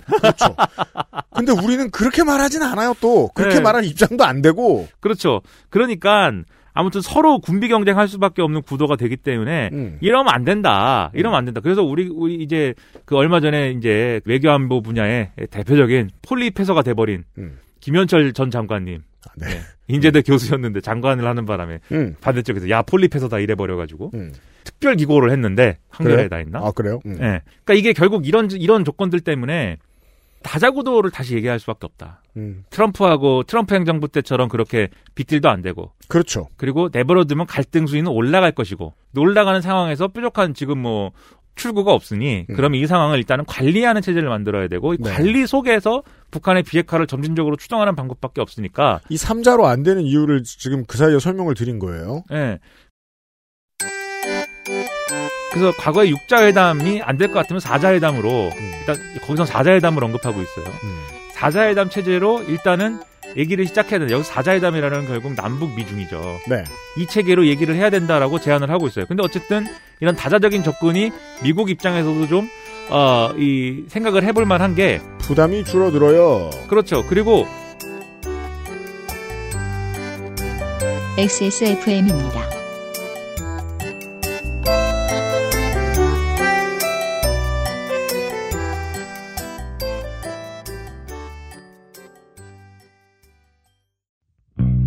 개발자가 직접 생산하고 개발자가 직접 답하고 당신의 삶이 조금 더 깨끗해질 수 있게 진짜 청소를 하자 반려세제 깨끗한 생각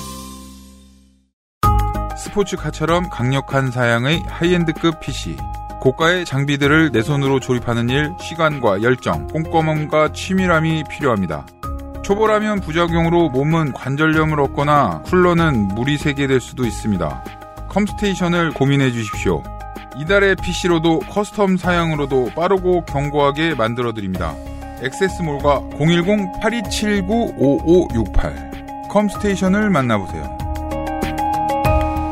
주식회사 컴스테이션.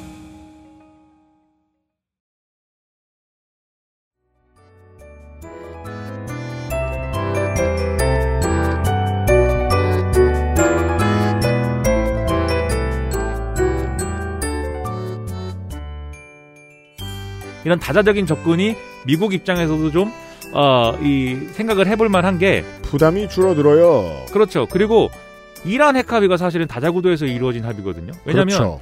이란 핵 합의를 트럼프가 걷어찼지만 지난번에 한번 말씀드렸는데 이것도 음. 이란 핵 합의라는 건 유럽이라든지 이런 데하고 같이 한 거예요. 그래서 맞습니다. 미국이 거부한다고 이란 핵 합의가 없어지는 게 아니라 음. 미국의 거부는 이란이 이란 핵 합의를 준수를 하지 않을 핑계로 작용하는 것이지 이란 핵 합의가 없어지는 게 아닙니다. 그래서 미국이 이 이란 핵 합의에 복귀를 하고 다시 정치적 협상을 통해서 이란을 이제 따르도록 하면 되는 문제가 돼요. 음. 그러니까 북한에도 마찬가지의 어떤 프로세스를 적용을 해서 어떤 종류의 합의를 다자구도에서 하고 음. 그것을 어. 어, 뭐, 미국의 뭐, 여러 가지 관계국들의 어떤 정치적 불안으로 뭐, 정권이 바뀌거나 태도가 바뀌더라도 이 틀은 이 유지할 수 있도록 하는 그런 거를 모색해 볼 만도 하다라는 게 사실 이란 핵 합의가 성공하면 여기서도 이 얘기를 할 수 있는 조건이 된다는 거죠. 이란 핵합의가 성공을 해도 실패를 해도 미국은 이 부담감을 러시아와 중국과 EU와 나눠집니다. 그리고 그것을 북한더러 봐라 이란 핵 합의에서 보면 이란이 뭐 크게 손해 본 거 아니지 않느냐라고 해서 설득을 할 수 있으면 그러면 이제 사실은 또 새로운 기회를 돌파구를 열 수도 있지 않을까 이런 생각을 하는 건데 그러니까 이것도 사실은 어 과거에 이제 어떤 과거 회기적인 대책으로 보이지만 사실은 오늘날에 방금 말씀드린 새로운 조건들에 맞춰 가지고 과거의 것을 레트로풍의 이 대책을 갖고 와서 이제 쓰는. 것이기 때문에 이것도 사실 어떻게 보면 new normal입니다. 예. normal에서 조금 개편된. 예. new normal이에요. 그러니까 음. 겉보기에는 normal처럼 보이지만 음. 속을 들여다보면 결국 이것도 노, new normal일 수밖에 없습니다. 북한이 과거와 다르고 네. 지금은 사실상 자기들이 핵보유국이라고 주장하고 있고 음. 그리고 실제로 그러한 어, 핵, 핵 무기의 상당한 진전을 이룬 바도 있고 네. 그래서 이런 게 이제 그런 거고 그다음에 앞서 얘기한 것 중에 또 하나의 우리로서 난감한 문제가 이제 한미일 일본. 동맹 강화에 대한 어떤 뭐 그런 거예요. 네. 우리더러 이제 일본하고 잘 지내라고 할 거지 않습니까? 그러니까 트럼프 시대에는 사실 우리한테 일본이 그렇게 큰 문제 아니었어요. 음. 왜냐하면 일본하고 굳이 잘 안 지내도 트럼프하고 얘기하면 되고. 파편화되어 있었죠. 예. 트럼프가 항상 뭐 일본을 뭐 아베 신조랑 만나서 골프 치고 뭐 이러지만 일본을 동아시아의 그렇게 중요한 행위자로 사실은 어 상정하지 않은 그런 전략을 취했어요 계속. 그러니까 이런 쉬운 논리인지도 몰라요.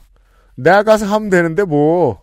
네, 그리고 명목상으로는 네. 아베야 거기 관리 잘해라 이렇게 얘기를 하지만 실제 미중 무역 협상이나 이런 건 다 이제 미국이 하는 거잖아요. 그렇죠. 그리고 예를테면 남중국해 문제나 이런 거 다 미국이 하는 거지. 네.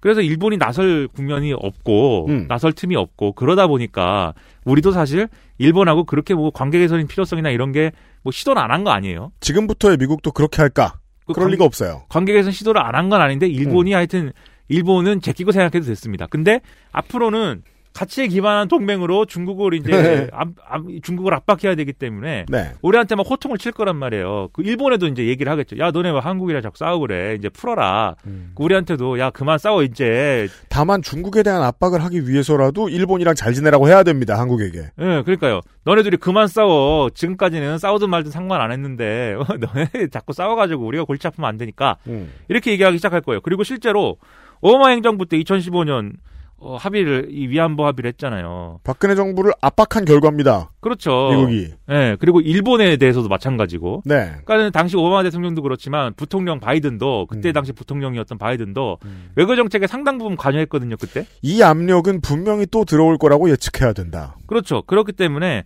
사실 우리 입장에서는 일본하고 관계를 풀어야 되는 이유 중에 하나가 도쿄 올림픽에서 아무튼 그 어, 북한하고의 관계를 개선해 보고자 하는 그런 목적도 있었지만 음. 그건 근데 뭐 도쿄. 올림픽이 예, 어떻게 될지 모르기 때문에 네. 아무튼 뭐 어쨌든 미국의 압력이 굉장히 중요하다 지금 상황에서는 음. 그래서 여기서 어떻게 대처할 것이냐의 문제를 생각을 해보면 네. 결국은 결국은 뭐 무슨 뭐 수출 규제도 있고 지소미아도 있고 여러 가지가 있지만 결국은 강제 동원하고 음. 위안부 피해자 판결 문제 네.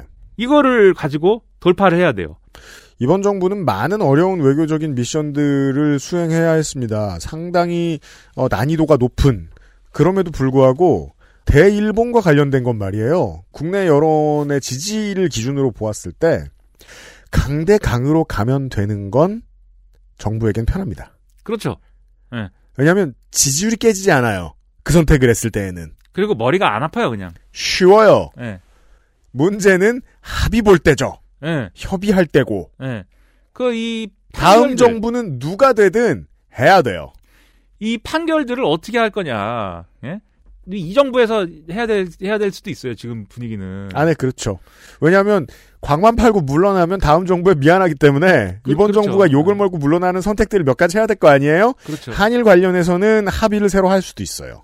그렇죠. 그래서 합의를 해야 될 것인데 음. 이 판결들이 있는 상황에서 뭔가 양국이 합의를 할 수 있는 공간 자체가 많지 않아요. 네. 판결이 있기 때문에 그렇죠. 우리가 이 판결 없었던 걸로 할 수는 없잖아요. 그렇죠? 네. 지금도 뭐 총리나 뭐 여당에서는 뭐 강창일 전 의원 같은 사람이 있죠. 네. 이런 사람이 가가지고 저쪽에서 뭘 한다더라 뭐 몇 가지 타진만 하면은 네. 계속 그 사람들이 보면서 욕합니다. 뭐 그런 조건을 가지고 예. 근데 결국은 결국은 항상 얘기되어 오던 그 해법을 다시 꺼내 그 해법을 다시 떠날 수밖에 없어요. 그게 뭐냐면 이제 뭐 그런 거 있잖아요. 그 한국과 일본의 정부 또는 기업이 어, 돈을 낸서 출연을 하고 만든 기금으로 음. 피해자들에게 보상을 하고 그것을 그것으로 법 일본 정부의 법적 책임을 덜어주고 뭐 이런 해법들 있잖아요. 그런데 이제 그 우리나라의 국민들에게는 국민들에게 여론에 있어서 지난번 정부가 했던 실수에 대한 트라우마가 있단 말이에요. 그렇죠. 이제 그런 너무 해법을 비열한 방식으로 돈을 쓰려고 하고 다녔던 이런 것들. 네, 그런 해법을 꺼내게 되면 야 그게 박근혜 때 위안법이랑 뭐가 달라? 그렇죠. 뭐가 달라. 네. 물론 그 시사 아저씨와 달리 저는 뭐가 달라 트라우마가 있습니다. 아니 저도 있다니까요. 그래서 정치의 정치의 3대 용어 내로남불 거봐라, 거봐라? 뭐가 다르냐. 뭐가 달라? 뭐가 다르냐도 저도 시- 심각하게 하여튼 뭐가 달라를 죽여버리고 싶습니다. 아, 저도 그래요. 네, 뭐가 달라라는 어디 한- 것을. 언제 한번 죽이러 갑시다. 뭐가 근데 달라. 아, 근데 이 문제에 있어서는 거기에 답할 게 그 답할 어떤 그 미천이 좀 별로 그렇게 많지 않아요. 뭐가 달라라고 하면은 한두 줄로 헤드라인으로 나가고 나면 뭐가 달라에 엄청나게 시달릴 겁니다. 이건 불을 보듯 뻔한 가까운 미래예요. 그리고 다르지 않다라는 걸 설명하기가 쉽지 않아요, 이게. 어려워요. 네, 그리고 피해자들이 지금 강창일 의원은 매일 밤 울고 있어야 돼요. 네, 피해자들이 네. 이 정부가 무슨 합의를 하든 수용하지 않을 가능성이 극히 높습니다. 네, 크고 그렇기 때문에 물론 지금 와서 돌이켜 보면 더불어시민당이 누구를 순번에 맞춰 집어 넣었느냐가 앞으로 어떤 정책에서 어떤 문제에 충격을 좀 덜 받고 싶다라는 욕망을 표현하는데요. 그 중에 하나가 윤미향 의원이죠. 네. 하지만 그렇다고 윤미향 의원이 그냥 여당 좋을 소리만 할 수는 없을 겁니다. 불가능할 것 그렇죠. 같아요. 그리고 또 여튼. 윤미향 의원에 대한 대중적 거부감이 또 있어가지고 아무튼 이 이게 그렇게 되면 복잡한데 네, 일본에 대한 이런 게 더 어려울 수도 있는데 하긴 또 대중적 거부감을 또, 또 만들어 놓은 게 있죠, 또. 예, 여론이. 그래서 네. 우리로서는 예, 사실은 지금부터가 이 역사적 문제를 어떻게 책임질 거냐의 시험대에 오르는 겁니다, 사실. 네. 책임을 진다라는 것은 100을 요구하는 사람들 앞에서 100을 다 해줄 수 없다는 한계를 인정하고 그러면 최대한 이 상황을 정리를 어떻게 할 것이냐를 이 해결책을 만들어가는 게 책임인데 그 책임을 어떻게 질 거냐 이게 지금 관건인 거고 그러면 이제 이 책임을 지는 문제에 있어서 최소한 일본하고 손뼉이 맞아야지 뭘 할 거 아니에요. 그렇죠. 예, 손뼉이라는 박수라는 건 이제 양손이 부딪혀서 되는 거니까. 음. 근데 일본 정부는 지금 뭐 태도가 안 바뀌었죠 하나도. 그렇죠. 예, 우리 스가요시대 형님이 얘기 많이 하시는데 좋은 걸로 회귀해야 되는데, 결국은 해법을 생각할 때 가장 먼저, 어, 좋은 참고서 뭐가 있지? 하고 머릿속을 뒤져보면, 제일 빨리 머릿속에 떠오르는 건 김대중 오부치 선언입니다. 근데, 그 당시 같은 분위기를 만들어줄 정권이 일본에 들어올 가능성은 없게 느껴집니다. 그때는 그때는 김대중 오부치 선언이라는 거는 김대중 정권이라는 게 아, IMF 이후에 경제적으로 상당히 그것을 벗어나기 위한 어려움이 있었잖아요. 그렇죠. 그리고 IMF 때의 이제 어, 일본하고의 관계 개선이라든가 이런 게 필요했고 네. 경제적인 문제에서 일본하고의 관계 개선이 모색을 했고 음. 오부치 내각의 경우에는 그 전에 하시모토 맞냐 이름이 하시모토 뭐냐 네, 하시모토 류타로 맞나? 잘 기억하네, 그래도. 네. 그러니까 고유, 고유명사가 요새 생각이 마흔 돼봐요? 네. 훨씬 나빠질 거예요. 지난번에 부동산 버블 뭐 이런 거 얘기하면서 말씀드렸는데 하시모토 유타로 때 음. 미국하고 관계가 안 좋았어요. 네. 그래서 미국이 하시모토가 사임하는 것을 음. 굉장히 그 관심 있게 굉장히 관심 있게 지켜봤어요. 그럼 다음에 누가 들어오는 거지. 그래서 오부치 내각 입장에서도 음. 그동안 망쳐놓은 미국과의 관계를 복구해야 될 필요성이 있었어요. 그게 두 개가 만난 게 사실은 김대중 오부치 선언이었습니다. 좋은 키가 하나 나왔습니다. 예. 미국 눈치가 보여야 됩니다. 아주 심하게. 그리고 이게 그러면 지금 스가 요시히데 내각이 미국 눈치를 볼 수 있는 환경이 이제 지금 근데 그게 어려운 게 스가 요시히데 내각이 트럼프가 아니고 바이든이 된 거에 대해서는 눈치를 보고 싶어 해요.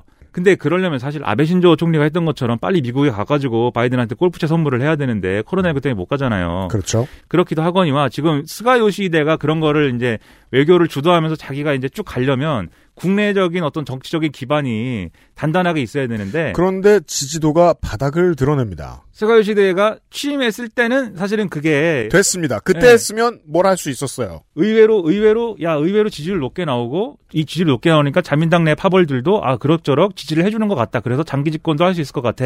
물론 스가 초임, 취임 초기에는 한국 정부가 그렇게 적극적이지 않았을 가능성이 높았겠습니다만 여튼 간에 예, 근데 그렇게 생각을 했는데 순식간에 코로나19 대응을 못하면서 바닥을 칩니다. 네, 그 여기도 마찬가지예요. 여기도 코로나19 대응을 하면서 경제를 의식을 해서 예를 들면 지- 그 항상 뉴스에 나왔던 Go To Travel 이런 거 있잖아요. Go To Travel. 예, 여행 가면은 그 쿠폰 준다, 그렇죠. 보조금 준다. 음. 그러니까 그게 코로나19랑 안 맞는데 끝까지 음. 고집을 해가지고 일본 사람들이 아 이게 문제가 있다. 그러니까 코로나19에 왜 대응을 안 하냐고 얘기를 하고 있지만 음. 네. 그래도 또 중요한 게 그 어떤 긴급 사태 선언을 했잖아요. 음. 도쿄도로부터 시작을 해가지고 문제는 이제 국내 언론에도 많이 소개됐으니까 기억하실 거예요.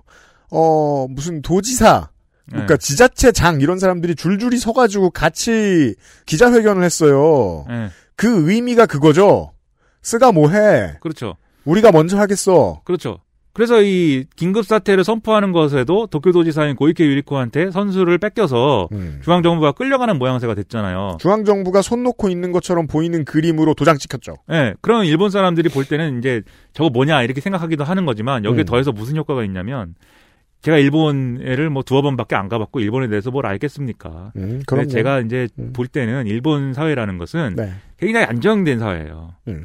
우리처럼 이러지 않아요, 그 사람들이. 그러니까 다르게 얘기해 봅시다. 네. 변화를 기대하기 힘든 사회. 네. 네. 근데 그거 조건을 만드는 것 중에 하나가 서로 눈치 보는 거, 분위기 보는 거예요. 서로 분위기 엄청 본단 말이에요. 음. 네. 그래서 주변 분위기가 아, 이, 이 나라의 주된 분위기가 열심히 일해야 되는 분위기면 코로나19든 뭐든 간에 열심히 일을 해야 되는 겁니다. 내 마음이 불안해도 내 지지도 조사할 때 스가 요시히데는 못하고 있습니다라고 답을 해도 나라의 방침이 일을 열심히 방역이 아니고 일을 열심히 하는 것만 하는 겁니다. 근데 지금 긴급 사태 선언을 스가 요시히데 중앙 정부가 막 울며 불며 해가지고 주도하지 않았잖아요. 도지사가 했잖아요. 그러니까 이게 긴급 사태 선언이 맞다고 생각하고 방역이 중요하다고 생각하고 검사를 더 적극적으로 해야 된다고 생각하지만 중앙 정부가 그러한 기- 그들 말로는 그러한 공기를 만들지 않잖아요. 하랬으면 국민들은 했을 텐데 그 나라는. 거긴 하죠. 그러한 분위기를 쫙 만들어서 지금 이거 안 하면 우린 죽는다. 지진 대응하는 거 보세요. 그렇죠. NHK가 속보 띄우고 이러면 바로 거기 따라가잖아요. 별 조건이 없죠. 네, 근데 이거 방역 문제가 지금 그게 아닌 거예요. 이게 정부는 방역을 하고 싶어 하지 않고 경제를 굴리고 싶어 한다라는 공기이기 때문에 음. 긴급 사태를 선언하고 거기 방역을 대해서 방역에 대해서 뭐라고 이제 불안감을 가지고 있고 뭘 해도 일상이 거기가 굴러가는 이유가 그거거든요. 그러니까 정부의 대책에 말을 안 듣고 있다라고 우리가 볼 때는 그 뉴스 화면을 보면서 그렇게 생각할 수 있지만 네. 아닙니다. 그 공기대로 공기가 형성되어 있는 대로 행동하는 거예요. 그게 협조해달랬으면 했을 것인데 네. 지금 그 메시지가 아 공기 네, 형성 분위기가. 안 됐다. 네, 분위기가 네. 저 사람 이 중앙 정부가 끌려가고 있다는 것이고 예. 사회 분위기가 그게 아닌 거예요. 그래서 마음의 불안함이 없다는 게 아닙니다. 다시 말씀드리지만 네. 마음의 불안함이 없다는 게 아니라 사회적 존재로서 행동하는 거에 전제가 그렇다는 거예요. 지금 일본 상황이 그런데 그 네. 일본은 지금 미국이랑 뭘 하기가 좀 그래서 이게 스가 요시히데는 3월, 4월 못 넘기지 않겠느냐라고 지금 그래서 얘기가 나오는 거죠. 이 상태로는 방역도 안 되고 경제도 안 되잖아요. 그 나라 총리는 사퇴 잘합니다. 네, 그렇죠. 해야만 할 때. 그렇죠. 이 아베 신조 같이 장기 집권하는 총리가 그렇게 쉽게 나오지 않습니다. 2년 임기 채우는 총리가 별로 없어요. 그렇게 되면 그러면 어, 떤 시나리오가 제일 그래도 생각할 만하냐? 도쿄 올림픽을 스가 요시히데가 안고 가는 겁니다. 아 유작. 예, 아니 그냥 내, 나와 함께 그냥 뭐 2000, 아. 2034년에나 합시다. 아 그러니까 올림픽 취소 총리 사퇴. 올림픽도 마찬가지예요. 이거를 이게 안 된다는 걸 모르겠어요. 지금 다 일본 사람들이 네. 아는데 아는데 도쿄올림픽 취소 분위기가 아니기 때문에 사실은 도쿄올림픽 하는 걸 전제하고 다들 행동하고 있는데 공기를 못 만들고 있다 총리실이. 예, 예. 그, 왜냐면 그걸 만들기 시작하면 결국 그거 책임을 그 사람이 다 져야 돼요. 그러니까 뭐냐, 그 가라타니 고진이라는 사람이 쓴 무슨 윤리 21이라는 책을 보면은 뭐 그런 일본사의 얘기도 조금 나오는데 아무튼 그 얘기를 한 사람이 책임을 안고 가야 돼요, 그러면. 그리고 그 사람을 손가락질 하면서 거 봐라 하면서, 예? 하지만 도쿄올림픽은 없는, 어, 이제 원래 없었던 것처럼 이제 행동하는 거죠. 그 다음부터는. 그렇죠.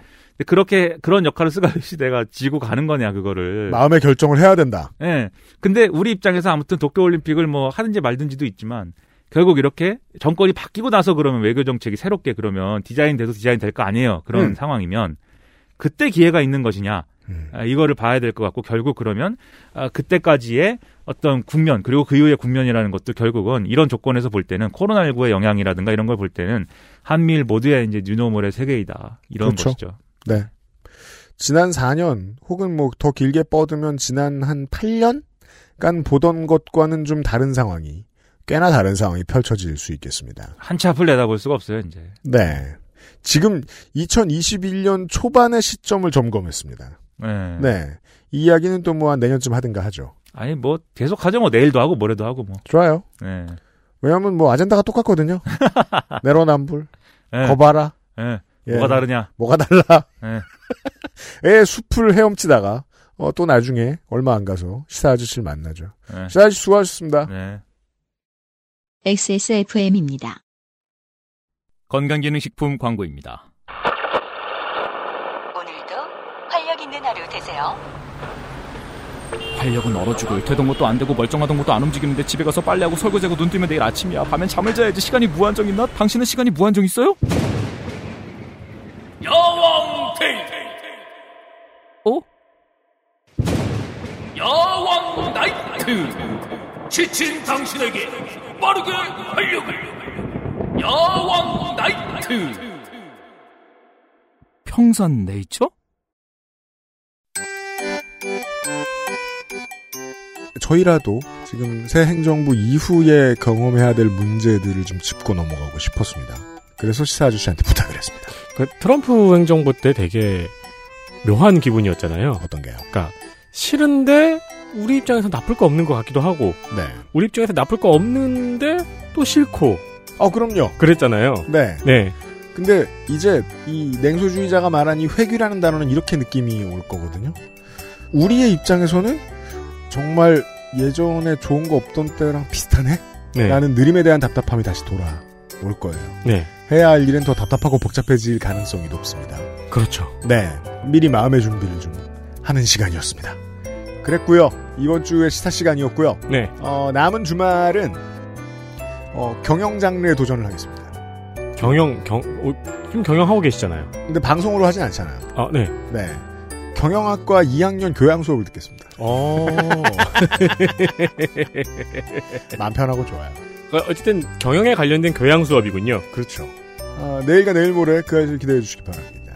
유승균 PD하고 윤세민 에디터였어요. 금요일 이 시간에 다시 뵙죠. 내일 뵙겠습니다. XSFM입니다. I D W K